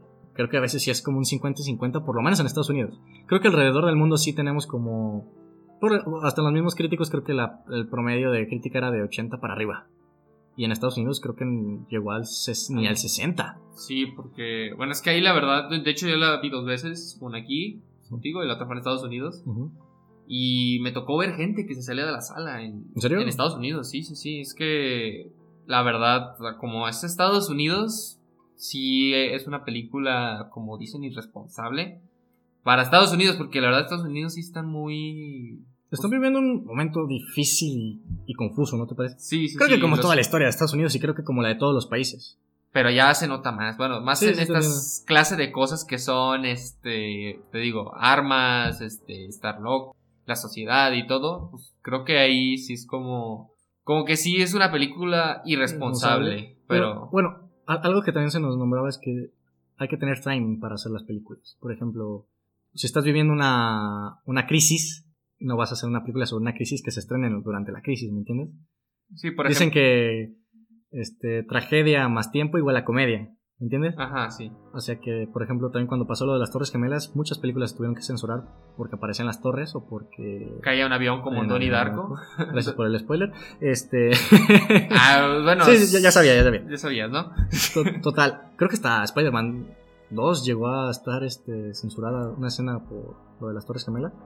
Pero bueno, recapitulando, sí tal vez es una, una película irresponsable y sí sea una película políticamente incorrecta, pero creo que es una película necesaria para todo lo que estamos viendo de que no- nos estamos volviendo una sociedad hipersensible, que ya todo nos parece mal, todo nos parece una ofensa, todo nos parece que ya no es humor. Creo que estamos dejando de lado lo que es la palabra humor y no sabemos distinguir lo que es humor y lo que es realidad. Una cosa es reírse sobre un chiste de discapacitados y otra cosa es reírse de los discapacitados.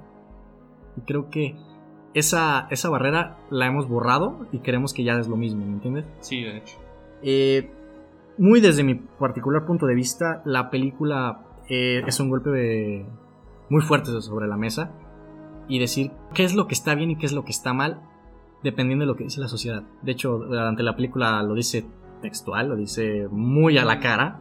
Creo que es una película necesaria y además que para mí lo que más me llamó la atención es que esta película puso a la gente a hablar de cine. Y creo que hace tiempo no, no- no veía eso. A la gente común y corriente que no es muy fanática del cine, las puso a hablar de cine. No dijo la película es buena o mala. Las puso a hablar de la fotografía, los puso a hablar la- de la banda sonora, los puso a hablar de la de actuación, colores. los puso a hablar de cine, de las influencias que tuvo la película. Mucha gente empezó a hablar sobre Taxi Driver, sobre El Maquinista, sobre La Naranja Mecánica, sobre The Warrior, sobre el de- Rey de la Comedia. Para mí ese es el logro de la película. Que realmente puso a hablar de cine a la gente que no está acostumbrada a hablar de cine. Entonces, por mi parte es una película más que necesaria. Mucha gente empezó a hablar que es una película muy plana, que, que es muy irresponsable porque el personaje no, no, se- no nos está diciendo si es bueno o malo. Yo creo que eso es Es- parte del personaje, es parte de, de lo que es la mitología del Joker. Porque es un problema que la gente no sepa si el Joker es bueno o malo, pero ¿cuánta gente no idolatra a Darth Vader? ¿Cuánta gente no se sintió medio identificada con el lobo de Wall Street, con el mismo... E- Este tipo de personaje gris y que mucha gente no creo que piense que es el héroe porque obviamente todos sabemos que Joker es un villano, porque es el villano principal de Batman. Así que hasta ese punto creo que se puede saltar esta... hacértelo tan evidente que él es el malo. Creo que también estuvo interesante esta forma de darle una humanidad al personaje. Y que le pusiera a dudar, ¿no? Sobre. Ajá. Y te digo, eh, Lo bueno y lo esto malo. de proyección y de identificación se utilizó en muchos personajes. Se utilizó en Psycho, American Psycho, se utilizó en El Lobo de Wall Street, se utilizó en mucho cine de Scorsese, se, se- se- se ha utilizado en muchos personajes que son muy relevantes para el cine. Al Pacino, el padrino. Y muchos también dicen, no, es que tiene mejor desarrollo de personaje. Sí, lo entiendo, pero estamos también hablando de una película, de una adaptación de cómic. Y también es un personaje muy rico, es un personaje que llama mucho la atención, es un personaje muy polémico. De hecho, de la trilogía de Nolan, se habla más del Joker de Heath Ledger que del Batman de Christian de Bale. Christian Bale, sí. Entonces creo que un, un villano que supera a su héroe Es digno. de- es digno. O sea, si mañana sacan, no sé, bueno, no he visto tal cual Star Wars, pero una película específica de Darth Vader, que tú sigas a Darth Vader todo el día, Creo que. también, también va a ser políticamente incorrecta, también va a sacar todo esto lado oscuro. que- ¿Sí me entiendes? Sí, sí, sí. Y creo que los que realmente eh, están molestos con esta película es por su postura política. Creo que va más allá del film. A lo que yo he visto y a los que yo he escuchado ver mal hablar de esta película es gente de 30 años para arriba. Sí, de hecho me tocó que una tía me platicó que, bueno, su esposo fue a ver la película y que no aguantó ni 20 minutos. Fue como que, oye, eso sí está muy exagerado, ¿no? O sea, yo no le creí, pero Sí. pues sí era cierto, o sea, Si bien el inicio es lento, pero... eh, pero sí es como que el, creo que los adultos, como que les pasa. De hecho, los que más que vi que se salían en China y en Estados Unidos fueron adultos. O sea, todo, de hecho había muchos jóvenes, muy pocos adultos. Los que se salieron eran adultos, era como que no sé si, o sea, se me hace extraño, pues, ni modo que no hayan visto películas así, o sea, No, y te digo, creo que también los que no les gusta esta película es porque tienen también un cierto prejuicio a Top Phillips. Ah, creo que la película se ha, habido, se ha visto dañada más por cosas externas a lo que es el film. Desde mi perspectiva. no, de hecho lo dijiste muy bien, o sea, lo fundamentaste muy bien todo lo que dijiste y creo yo que, No, y aparte, es una película que ganó el Festival de Venecia. o sea, tiene Y su la, calidad. anteriores, Roma, este, La forma del agua, o sea. El, el festival tiene credibilidad, me parece. Ya como, y se me hace algo como que le quiten ese cierta ese prestigio lo que es la crítica estadounidense nada más por cómo vive su sociedad o sea que nada más que por ellos se pierda cierta calidad o sea que la de Que nos primemos de ciertas historias, ¿no te parece? sí sí sí es como creo yo que eso es como se se me hace no se me hace debido pues a- no se me hace inmoral de cierta manera hacer eso o bueno, no sé cómo se lleve la crítica en cierta manera ahí o de que tienen que ver. O sea, no soy ya. crítico de cine. pero- Sociedad estadounidense, tema complicado. Sí, la verdad. sí. ¿Te parece? Ya empezamos a hablar ya sobre lo que es el filme como tal. Después de hora y media de podcast. Pues sí. Este, para ti, ¿top 5 o top 3 del año? ¿O qué? Ay, creo que va a entrar en top 5. top 5. Bueno, yo no he visto todas las que viste. en Bueno, yo, festival. la- la- bueno, te digo, eh, un ejercicio bastante interesante es ver más de una vez una película. Sí, ya lo digo, gracias. Yo la pude ver tres veces. Es una película que para mí no deben de dejar pasar en el cine. No, lo vimos en IMAX. En IMAX, no, te digo, el IMAX está, está para ciertas películas y creo que esta es... Por el- la banda sonora es increíble. Bueno, total. Si no la han visto, que es- creo que es muy raro que no la hayan visto. Creo que están haciendo un error Un fatal. error. Si no la han visto, Creo que hasta la van a reestrenar en IMAX, así que por favor asistan al cine a ver esta. Para mí es una de las próximas películas que van a marcar un antes y un, un después en el cine contemporáneo. Más de superhéroes. Más de Bueno, cómics, no de cómics, de cómics, cómics. cómics. Ok, bueno. Eh, pasamos a nuestra sección con spoilers y nos vamos a adentrar un poco más en lo que es el filme. La película se ambienta muy en los 70, ¿te parece? 80s. 70s, 80s. Tiene. Sí, se nota mucho esa época de Scorsese, esa influencia Sí, que sí, tiene de sí. este tipo de cine. Eh, tenemos una escena inicial con los chicos que creo que también es un poco medio golpe bajo, ¿no te parece? Niños golpeando al Joker, Ajá, sí, es como. pero Lo que faltaba, ¿no? La gotita, pues, para que. Bueno, todavía, bueno, de hecho. Bueno, se puede decir como un no mames, ¿a poco hasta esto puede llegar a pasar? O sea, Sí, eso sí, es como eso inicia así como de qué tan jodido ahorita está la sociedad para que pase eso. Como pienso está, yo. está y estaba, ¿te imaginas? Ajá. Y para mí es, la película me dejó muchas imágenes guardadas en la cabeza. Y una de las imágenes que se me quedó guardada fue con el Joker tirado, un poco de alejamiento de cámara y la la, Y la flor, ¿no? la flor con la, la agüita, Ajá. con el chorro. Muy, muy, muy en plano. Cuando empiezan a decirme que esto no es una que es una película plana, que no Es como. ¿Cómo lo, Ah. cómo lo fundamentas, no? De hecho, no. No sé si no he visto llegar. Pocas críticas he visto que dicen que es plana, pero no he visto cómo fundamentan que es plana. Sí, de hecho, yo, es que el la construcción del personaje, ok, ¿cuál es la diferencia entre este personaje y el lobo de Wall Street, este, Harry de Goodfellas, Travis de todo eso? No, pero es que, si me entiendes, creo que va más allá, un tema político muy arraigado por lo cual no les gusta esta película. Creo que la película inicia algo lenta. Ah. Bueno, va, va, va aumentando su. Creo que muchos teníamos la, la expectativa de que queríamos una película más anarquista. Sí, que esperábamos algo más violento, como más... Head Ledger, ¿no? Ajá. Tipo Joker de Head Ledger, que Ajá, más- el desmadre y no tanto más lo que es el conflicto interno. creo que por ahí también nosotros llevábamos como cierta cierto hype diferente porque nos iban a hablar del origen del Joker y nos hablan del origen del Joker y se toman su tiempo. Ah, lo que me gustó de, bueno, la actuación de Joaquin Phoenix yo creo que hasta ahorita es lo mejor que yo he visto de, del año en cuanto a actores Creo que yo también. Ocupamos checar, pero creo que yo que sí es la. y personaje plano. Bueno, total. creo que fue interesante ver este tipo medio, ¿no te pareció un poco medio afeminado? Como Cierta, en cierta manera. sí. afeminado, un poco este pues dócil, este tierno, hasta cierto- Se nota que está tocado, pero es un tocado un poco como de retraído, ¿no? ¿Te parece un retraído social? ¿Cómo, cómo se llama? Pasivo, ¿no? Pasivo. Pasivo. Alguien que un Flanders. Bueno, Se nota que tiene cierta ira guardada, pero que está muy muy muy bien guardada. El problema es que es una bomba de tiempo que va a explotar Sí, sí, sí. y que va a explotar. Que va aumentándose como el, te digo, la, el vaso se va llenando, se va llenando, se va llenando y va a llegar un momento en Se el va a derramar. Que, explota y que vaya, o sea, la verdad, cuando estaba viendo la película me acuerdo que te dije, no, pues creo que a este personaje le está pasando cosas más culeras, así como, ¿recuerdas a Spider-Man 2? Todo lo que le pasó a Peter Parker, así, cosas bien culeras y así. Es como, vaya, o sea, la verdad que se están manchando de cierta manera, pero creo que eh, cualquiera le puede, bueno, no cualquiera pues, pero sí es como que eso va fundamentando el por qué se hace Joker, o sea, porque... No, y aparte creo que esa fue la ventaja de poder conseguir a Joaquin Phoenix para interpretar a este personaje. Si te fijas, es un hombre que maneja muy bien lo que es esta la, la dulzura, como lo podemos ver el personaje de Hair, lo y- que es la maldad en el personaje de Gladiador. de Gladiador, sí. O sea que un hombre que te puede manejar estas... Creo que es uno de los pocos actores que pueden actuar con la vista, con la mirada, que te transmiten con la mirada. Así que conforme va avanzando la trama, comenzamos a... Creo que también ahí es uno de los errores que yo he escuchado mucho que, que se nombra, que es como muy inverosímil lo que le pasa durante un lapso de tiempo bastante corto, ¿no te parece?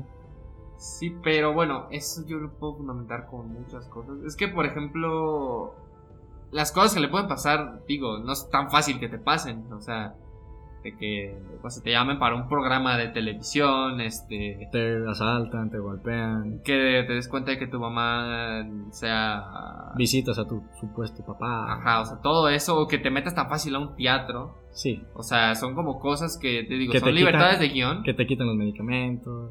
Ajá, como que todo pase es como, vaya, o sea, eso ya es como, está muy cabrón, pero se puede fundamentar en cierta manera en el final, ¿no? O Y sea, que al final te, te deja abierto a la posibilidad de varias teorías. sí, y eso se me hace, o sea, se me hace, wow. Que- si te parece- que puedas, que puedas pensar, que tú puedas al final decir, oh, pues yo creo que pasó esto, ah, yo creo que esto pasó, creo que se me hace... Te, te- y, te- lo hace un final abierto que te, te hace entrar en varias posibilidades. ¿no te parece? y dialogarlo, ¿no? Que lo reflexiones y eso se me hace, me encanta eso de las películas que hagan eso. Que, te hagan Que, que hace poco salió ya una teoría bastante fundamentada, por lo menos en imágenes, que es que todo se lo imaginó. Sí. Porque todos los relojes que aparecen en ciertas escenas bastante importantes están a la misma hora. Entonces, cabe suponer Que que todo está en su mente. Por lo menos lo, lo que hubiera disfrutado hacer, ¿me entiendes? Ajá, sí. Que, bueno, avanzando la trama, la secuencia del metro es una, una de las mejores cosas que vi en, en bastante, bastante tiempo. Toda la secuencia desde el inicio cuando están estos tres cabrones molestando a la chava, acosando a la chava, con la risa de este hombre, que también, eso está interesante, cómo justificaron la risa del Joker, que es como un cierto tic, como es una enfermedad que él no puede evitar estar riéndose, Sí, Pero sí, sí te diste cuenta que hay dos risas en la película. una risa de incomodidad. No, la, una risa falsa y la risa, la risa que, bueno, pienso que lo usa como mecanismo de defensa, Ajá. Que es la que, pues la más, bueno, la Que de- todo, a mucha gente le pasa, ¿no? Más no está tan marcada como la de él. Sí, o sea, la de que... Creo que la risa falsa la podemos ver ejemplificada cuando le cuentan un chiste sobre el enanito. el Ajá, sí, la risa que dieron ponen la de... Que es un bueno, momento bastante, bastante fuerte, ¿no te parece? Ajá, sí, sí, sí. Bueno, regresando a la secuencia del, del metro, está muy, muy, muy bien llevada. Aparte que es la primera explosión de violencia cruda que nos, nos da. Creo que ahí también se ejemplifica lo que es la mirada de Joaquín Phoenix. ¿No ves cómo ese cambio de personaje, Sí. cómo esa postura se, se asciende, se, se acrecenta? Y creo que todo cierra con broche de, ocho- de- con broche de oro en esa secuencia Con cuando entra al baño. El baile, ¿no? Un dato curioso, ¿sabías que esa secuencia fue, esa escena fue improvisada? Improvisada, ¿no? No estaba dentro del guion. Sí, obviamente. Y... Sí, ya lo supe. Wow, fue- la verdad, De hecho, en el cine se me hizo una experiencia como qué chingado está haciendo. Y luego al final. sí, cuando Para- se mira al espejo, el movimiento de cámara cuando solo se le ve el mentón que está en, en el póster. Wow, wow. Es que no entiendo por qué le dicen película plana, por Dios. no entiendo. Es una de las imágenes más hermosas que he visto este año. Creo que estoy muy hypeando mucho la película, pero la verdad es que esa, esa, esa secuencia, esa, esa forma visual de decirte esta fue la transformación, ese fue el punto y aparte entre Arthur Fleck y el Joker. Bueno, toda esa, esa es, creo que es la escena final. Creo que ese es como un. Va, Ese, va yo creo que iniciando. ese- fue el, el inicio, ¿no? El punto y aparte, cuando ya saltó la barrera de lo que era Arthur Fleck y entra el Joker. ¿Sí, sí recuerdas la banda sonora? Sí. La, o sea, la que diario ponen, la, El del chelo, ¿no? el del cello. Si te das cuenta, bueno, yo que la volví a ver, cada vez que ponen el, el cello, Ujú. es, son las razones por la cual se está haciendo Joker. La- Las, como el fundamento de por qué se va haciendo. ¿Cómo está? ¿Cómo se va Contribuye a su transformación. Sí, porque cada vez que lo ponen me fijé, me, me puse a analizarla y cada vez que ponen el cello Ujú. en, esas, en esas escenas, fundamentan al por qué se hace Joker. Por Como ejemplo, esta es cuando- una de las razones. Sí, por cual- ejemplo, está bailando y él disfrutó matar a, esos- a esas personas. Y esa Sí. es una razón. Y así en varias escenas ponen el cello.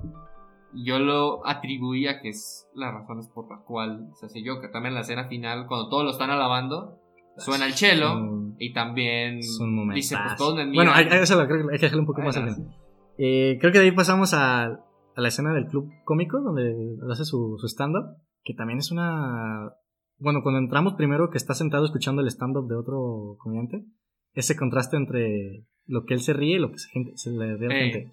Y te das cuenta que está muy tocado. Está muy, muy tocado. Pero también creo que es un discurso de por qué se ríen de esto y de esto no. ¿Tú me entiendes? Es como, ¿por qué está bien reírse de esto y por qué está mal reírse de esto? Que después lo, lo traslada al discurso de en el Night Show. En el Night Show, sí.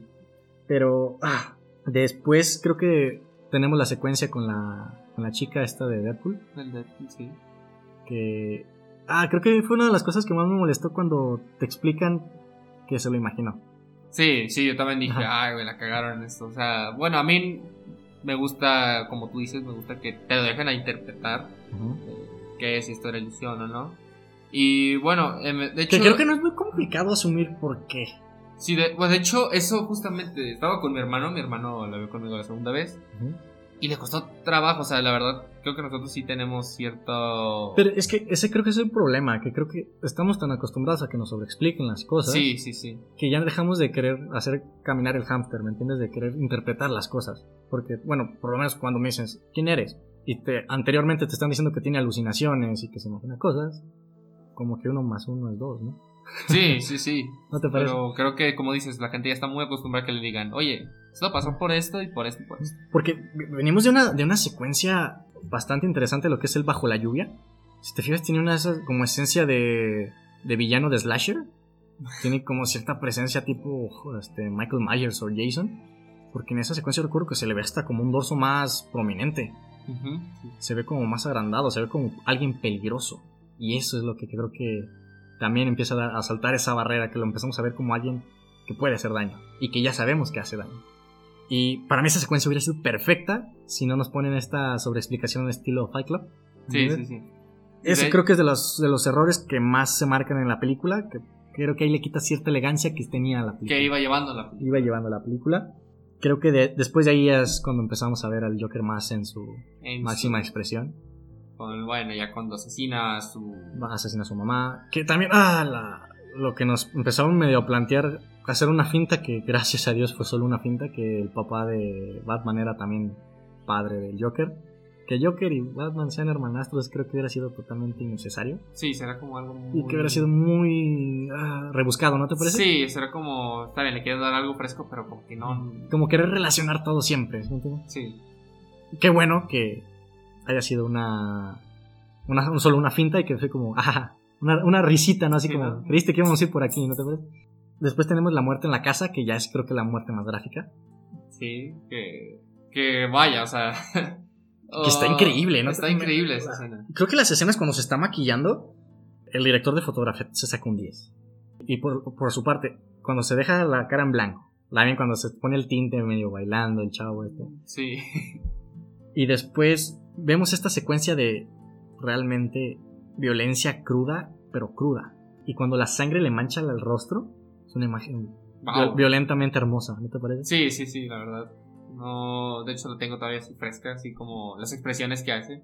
No, si te con, con la escena del, del tren, del metro, es una violencia gráfica, más creo que es es cierto reservada. Sí. Hasta cierto punto reservada. Son, son tiros. Pero cuando vemos esta explosión de violencia en, en la, en la casa, el cine sí, sí los vi temblar, ¿eh? Sí, de hecho. Las tres veces yo vi como que vi señoras grandes que dijeron, wow, wow, wow, ¿qué está, qué está pasando? Y lo que me gustó es que está muy bien llevada, cómo nos quitan esta impresión, esta adrenalina que teníamos al ver este tipo de escenas con el chiste del chaparrito, del enano. Ajá, o sea, de hecho. está es- muy bien es- llevada. Pues yo creo que ese es como el tinte de Top Phillips, ¿no? Sí, Como que sí metió algo de. La comedia queda muy, muy, muy bien en ese momento. Porque si te, te espanta, te, te asombra, te deja hasta cierto traumatizado con la escena, después te, te da un, un camino para que desahogues esa Ajá. tensión. No, y luego pone la escena del baile. Que Sí, sí, sí. vaya. Que también, la escalera es un, un personaje más en, el- en la cinta, ¿no te parece? No, creo Que cua- a- al inicio la, lo que es la, la escalera, la basura, la gente, son un personaje más en la trama.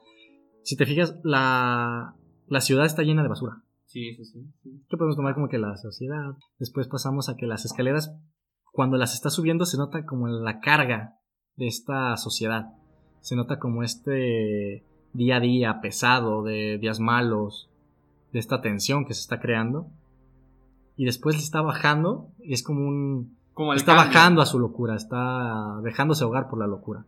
Otra de las escenas increíbles que para mí va a ser icónicas de aquí a, a un futuro en el cine es la, la escena de la escalera. Sí, o sea, del baile de la escalera. La baile de las escaleras. Creo que ya es un fenómeno social en Nueva York. Mucha gente está recreando esa, esa- esa toma. Sí, aparte ahí creo que también el de fotografía se la rifó también. Y mucha gente. ot- Otro de los temas que la canción creo que es de un hombre que después tuvo acusaciones de pedofilia. Bueno, creo que Y sí que la gente se que- molestó porque pusieron la canción en el filme. Mira, yo creo que tenemos que ya empezar a tener muy en claro lo que es obra y lo que es artista. Una, una cosa es la obra que hizo la persona y otra cosa es la persona como persona, ¿me entiendes? Si bien como persona, si tocas a un niño, si haces una violación, si haces no sé, un asesinato, eres una basura de persona. Pero creo que eso no, no debe de demeritar Lo- el trabajo. Por ejemplo, con lo que pasó con el Kevin Spacey, con lo del acoso. Como persona sí es una basura y probablemente muchas personas que conocemos son unas basuras de personas, pero no por eso debemos de dejar de ver su trabajo. Por ejemplo, ¿qué pasaría si mañana sale que Coppola eh, violó... No, Tom, ponle un Tom Hanks. No, deja tú, no, deja tú. Coppola violó a dos niñas. Dices, qué basura de persona. ¿Debemos de dejar de ver el padrino? Sí, se lo Scorsese este, se hizo racista. Y ya se demostró que es racista. ¿Debemos de dejar ver el cine de Scorsese? Creo que debemos de separar lo que sobra y lo que es persona. Kubrick no era una muy buena persona. ¿Me entiendes? Christian Bale creo que también no es una persona muy amigable. Pero creo que, te digo, lo- me gusta recalcarlo porque una cosa es trabajo y otra cosa es persona.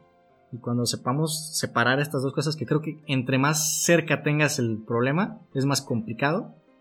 Sin embargo, creo que se debe de seguir por ese camino. Ajá, pienso yo, bueno, pienso igual que tú solo que, o sea, no me gusta la idea de que, o sea, violen, por ejemplo, que Kevin Spacey no le dieran trabajo, pienso que eso sí está bien de cierta manera, pero de que dejen de, o sea, como que te digan, no Que, que censuren su trabajo. ¿no? Ajá, eso no me gusta, o sea, Sí, obviamente. O sea, te digo, una persona que toca niños es una persona que no tiene moral y es una persona que para mí es una basura. Porque para mí los niños son sagrados. El hecho como persona, sí, que lo metan a la cárcel, que le, le caiga la ley al 100%. Y que ya no tenga trabajo después de eso, justamente. Pero su trabajo es su trabajo y lo que ya está hecho, ya está hecho. Y si es parte de la historia, no podemos borrar la historia, ¿me entiendes? si lo hizo bien, pues lo hizo bien y hay que admirarlo por lo que hizo, ¿no? Es que estás admirando el trabajo, no estás admirando a la persona. te Sí, digo, es lo que hizo su Kevin. Spacey lo puedes admirar como actor, no como persona. Y que después hay personas que podemos admirar tanto como directores, como actores y también como personas. El caso de Guillermo del Toro. Guillermo del Toro. Mejor dicho, no se puede. y bueno, hay que, ya para, sí, el final. El final, que para mí tienen tres finales. Bueno, hablemos toda la secuencia del Night Show. Está increíble. No, es que a mí el, el- desde ¿cómo te explico? El, el, el último acto es Sí, es, es, es yo creo que lo que es la película. sí, sí, sí. El discurso que nos hace sobre lo que es el humor, lo que es políticamente correcto, que te lo echa en la cara, creo que está perfecto. Que mucha gente dice, es que es muy sobreexplicativo. Creo que está perfecto porque está dicho. Es como, por ejemplo, lo que hizo Birman. Es una crítica muy, no muy elegante, que te lo dice muy directo, pero creo que es necesario decirlo de forma directa, ¿me entiendes? Sí, sí. Más por los tiempos que estamos viviendo. ¿Cuántas películas, cuántas historias, cuántas películas no nos hemos perdido porque son políticamente incorrectas? ¿Cuántas, cuántas películas no se han este, censurado porque no cumplen con los estándares de una sociedad que de aquí para arriba? Por ejemplo, un caso que recuerdo, creo que en Latinoamérica, en Kingsman, la mejor escena de la primera película, la de la iglesia, un plano secuencia de acción pura, estuvo censurada por el hecho de que está hecho en una iglesia. O sea, a veces le estás quitando el jugo a, la- a las obras y creo que eso está mal. La censura creo que hoy en día, para bien y para mal, debe de, de eliminarse. ¿No estás de acuerdo con lo que está diciendo esa película? Pues no la vean. ¿Me entiendes? Sí, no es como que de a fuerzas tenemos que seguir. y, si, lo y si- que y si ya la viste, da tu opinión de que no te gustó, ¿por qué? Y ya. No tienes por qué censurar las cosas. Bueno, desde mi perspectiva. También hay, hay casos extraordinarios en los cuales Sí, ahí se puede dialogar más. Pero en general creo que la censura hoy en día debe de desaparecer. Porque la verdad, creo que es algo muy dañino. dañino. Si, no, si no es para la sociedad que te dicen, oye, esto está mal y todo eso. O sea, Ujú. también en lo que son las obras, también eso ya, creo que se me hace todavía peor eso. Que no te dejen ni siquiera disfrutar lo que tú quieres ver porque pues, cada, cada persona puede ver lo que se le... No, es que tú tienes, tú tienes la decisión de qué vas a querer ver, ¿no te parece? Sí, o sea, no te vamos a obligar a que veas, no sé, cine muy, muy sexual o así. O sea, tú escoges verlo. No es necesario que te lo censuren porque pues a ciertas personas les gusta esas cosas. ¿Me entiendes? O sea, es como... Se me hace algo... lim- limitar lo que es nuestra... Nuestra No es- percepción. Nuestra percepción, sí. Y, y aparte, creo que otra de las cosas increíbles que hizo esta película es que este fin de semana, si no me equivoco, ya es la película clasificación R más taquillera de la historia, lleva casi ya 800 millones recaudados. Y eso me pone muy feliz, porque eso le, le da a entender a los productores y a las productoras que las clasificaciones R también venden. Es algo que venimos viendo con Deadpool, con Logan, que pudo haber sido Venom. Pero esto abre todavía más esa puerta que ya tenía tal vez medio emparejada estas películas anteriores. Y ojalá se siga explotando este tipo de películas. Qué bueno que te, que te pidan la, la credencial de, de lector en el cine. Sí. Y ojalá también a ciertos adolescentes los dejen pasar con, con un acompañante porque... sí, ¿no? Un poco. pero hasta el momento, la película que iba a inspirar asesinatos, este, anarquía total, ha inspirado a gente bailando en una escalera. Así que... Eh, sí, es como. No, y de lo que hablábamos. Eh, yo estoy casi seguro que si esta película va a inspirar a un asesino, a un loco. Pero como lo iba a inspirar esta, esta, esta película, lo pudo haber inspirado cualquier otra cosa. ¿Por qué? Porque ya está tocado de la maceta. ¿Entiendes? No es como que esta película te va a volver loco. Los asesinatos de, Charlie Manson estuvieron supuestamente inspirados en canciones de los Beatles. Así que, ¿qué, qué te, vamos a, censurar las canciones de los Beatles? Porque inspiraron. O sea, si me entiendes, es muy subjetivo. La persona que ya está tocada, ya está tocada. y si esto es el detonante, puede ser cualquier cosa el detonante. Una canción, un libro, un póster, un cuadro. O sea, creo que rebuscar las cosas también está hasta cierto punto mal. Hablando otra vez del final, la secuencia esta de- del show. Para mí esta película tiene tres finales. Cuando asesina a Robert De Niro, un tiro que creo que es muy predecible lo que iba a pasar. Cuando se acerca la cámara y hacen ese corte y empezamos a ver todas las pantallitas como de diferentes canales, Ajá. yo tenía así como la mentalidad de, ah, ok, está bueno el final, pero siento que me falta algo. No sé si tenías esa misma, porque parecía que, que allá acababa Sí, bueno, yo esperaba unos tres minutos más. O sea, sí. y no nos dieron. Ah, bueno, yo esperaba que tal vez dije, porque ya había avanzado bastante la película, y dije, bueno, ya pasaron dos horas, creo. Entonces, cuando hacen el corte y vemos esta patrulla viajando por una ciudad llena de anarquía, dije, van a chocar al carro, o lo van a liberar de cierta forma. Y pasa, como tal. Y después, ahí creo que caemos en otro error de la, de la película, la hermosa muerte de los padres de Batman. Bueno, ahí creo yo que. Se puede retratar Ah, de forma más elegante. ¿no? Sí, más elegante. Pero creo que. Como dices, eso. Para la- el público en general sí fue como que. O sea, creo que no lo habían captado del todo. Pero es que es Batman. Ya sé, pero es que tal vez para nosotros se nos haga muy obvio eso. Todavía las perlas. Pero te digo, es como. Pero por ejemplo, es- esta es una película que está haciendo eh, diferente, que quiere hacer algo diferente. Hazlo completo. ¿Me entiendes? Creo que el, por lo menos el 80% de las personas que conocemos al Joker y que nos hubieran puesto esta película, con que nos habían puesto a los padres, a Bruce Wayne, a, y a Batman entrando por el callejón con el hombre que los sigue y dejarlo Ajá, dejarlo así. y dejarlo ahí sin enseñarte los disparos, creo que lo entendías perfectamente, por lo menos el 80%, y creo que era una forma más elegante de expresar algo que está muy repetido. Sí, o sea, eso, no, eso estoy de acuerdo contigo, pero pues, como dices, es a mí no me- opinión, a mí- es mi a mí- a mí opinión. no me gustó eh, del todo, pero siento yo que a veces sí es necesario. O sea, yo no estoy en contra de que a veces expliquen a la gente ciertas cosas. O sea, Que pueden, o sea que tarde o temprano van a caer en cuenta de, ah, era esto. sí, o sea, otra persona le va a decir. Sí, que, eh, que no hay que predigerir todo, que ya tener que tener como pensarle un poquito. Eso es lo que más le peleó al cine de hoy en día. Que te dejen pensando, que no entendiste la película, ¿por qué no la entendiste? Ponte a investigar qué, qué trataba este simbolismo. Eso era lo bonito del cine antes, yo creo. Sí, Y que hoy en día también hay ciertos ejemplos que nos hacen hacer eso. Investigar, este, ponerte a pensar, ponerte a debatir qué significaba cada cosa. Eso es lo que te da el buen cine para mi perspectiva. También hay películas que quieres ver por puro entretenimiento y pasar el rato también. Pero creo que también e- ese sector del cine ya está a un 90%. O sea que también hay que dejar cierta equitatividad en cuanto a estas variantes de qué cine quieres ver. Eh, y después de eso tenemos la, la señora escena del, del Joker sobre el auto. no, Perfecta, ¿eh? no, no, no, de hecho, no, ni modo que no se te haya enchinado la piel. Sí, no, no, escena, sí, sí. o sea, Cuando se hace la sonrisa con la sangre es, es una firma, es, es un beso de amor. Ajá, sí, es como, no mames, gracias. Gracias, gracias. Y yo pensé que ahí acababa. Y después, si, si ahí acababa, para mí quedaba un final perfecto. Después nos ponen la escena del psiquiátrico. para mí estaba de más, pero creo que es necesaria para esta teoría, final abierto, ¿no? este final abierto que es, es como lo que está acrecentando todas las teorías. ¿Me entiendes? Creo que eso es un mérito enorme que, te, que toda la gente sigue hablando de esa película. Está, Sí, sí, sí. uf, pasando Y esperemos que pase el tiempo y se siga hablando. Si no les gustó esta película, qué mal, porque para mí es una de las películas que van a marcar un antes y un después. No estoy diciendo que sea una obra maestra del cine. No, no es obra maestra. No, no, no. Es una muy, muy, muy buena película. Es una película diferente. Es una película que se tomó ciertos riesgos. Y es una película que merece reconocimiento por ese simple Por el riesgo, ¿no? Sí, y aparte, señores, la, la actuación de Joaquin Phoenix merece Oscar. Ya veremos qué pasa en las siguientes películas fuertes que nos quedan este año.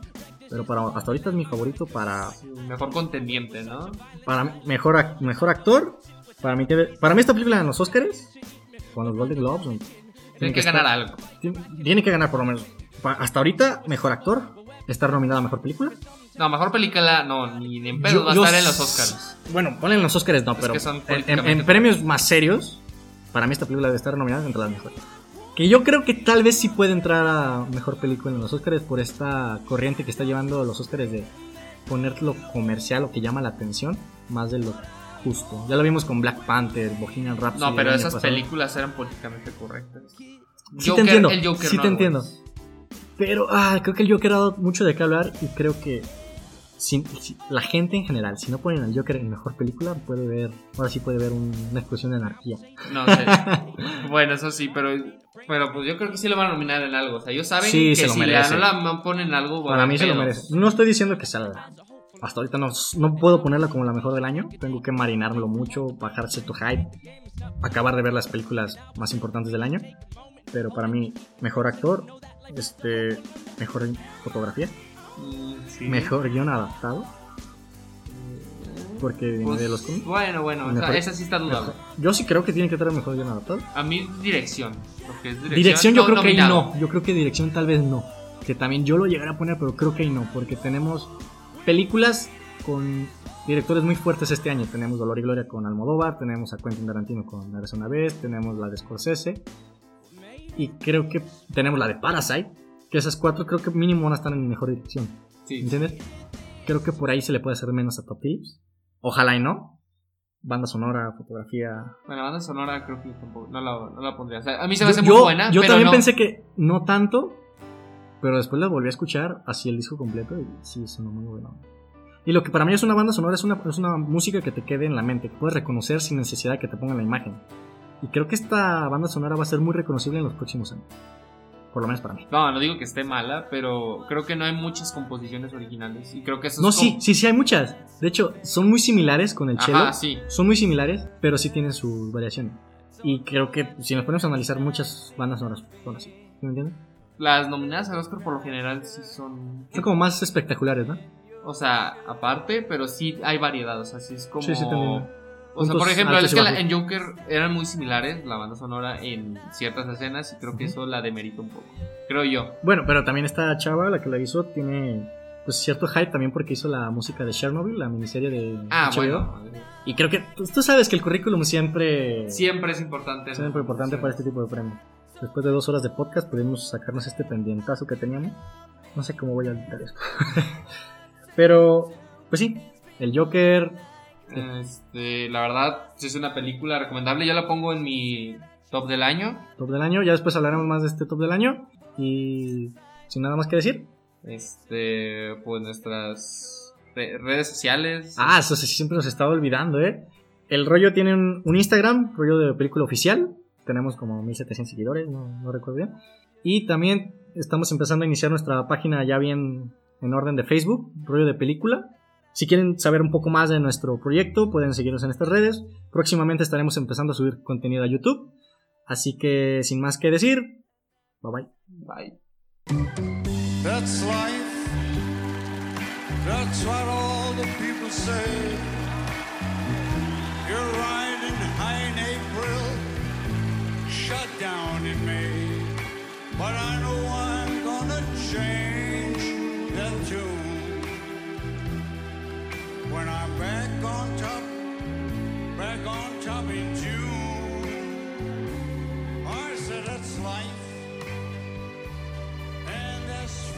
as it may seem.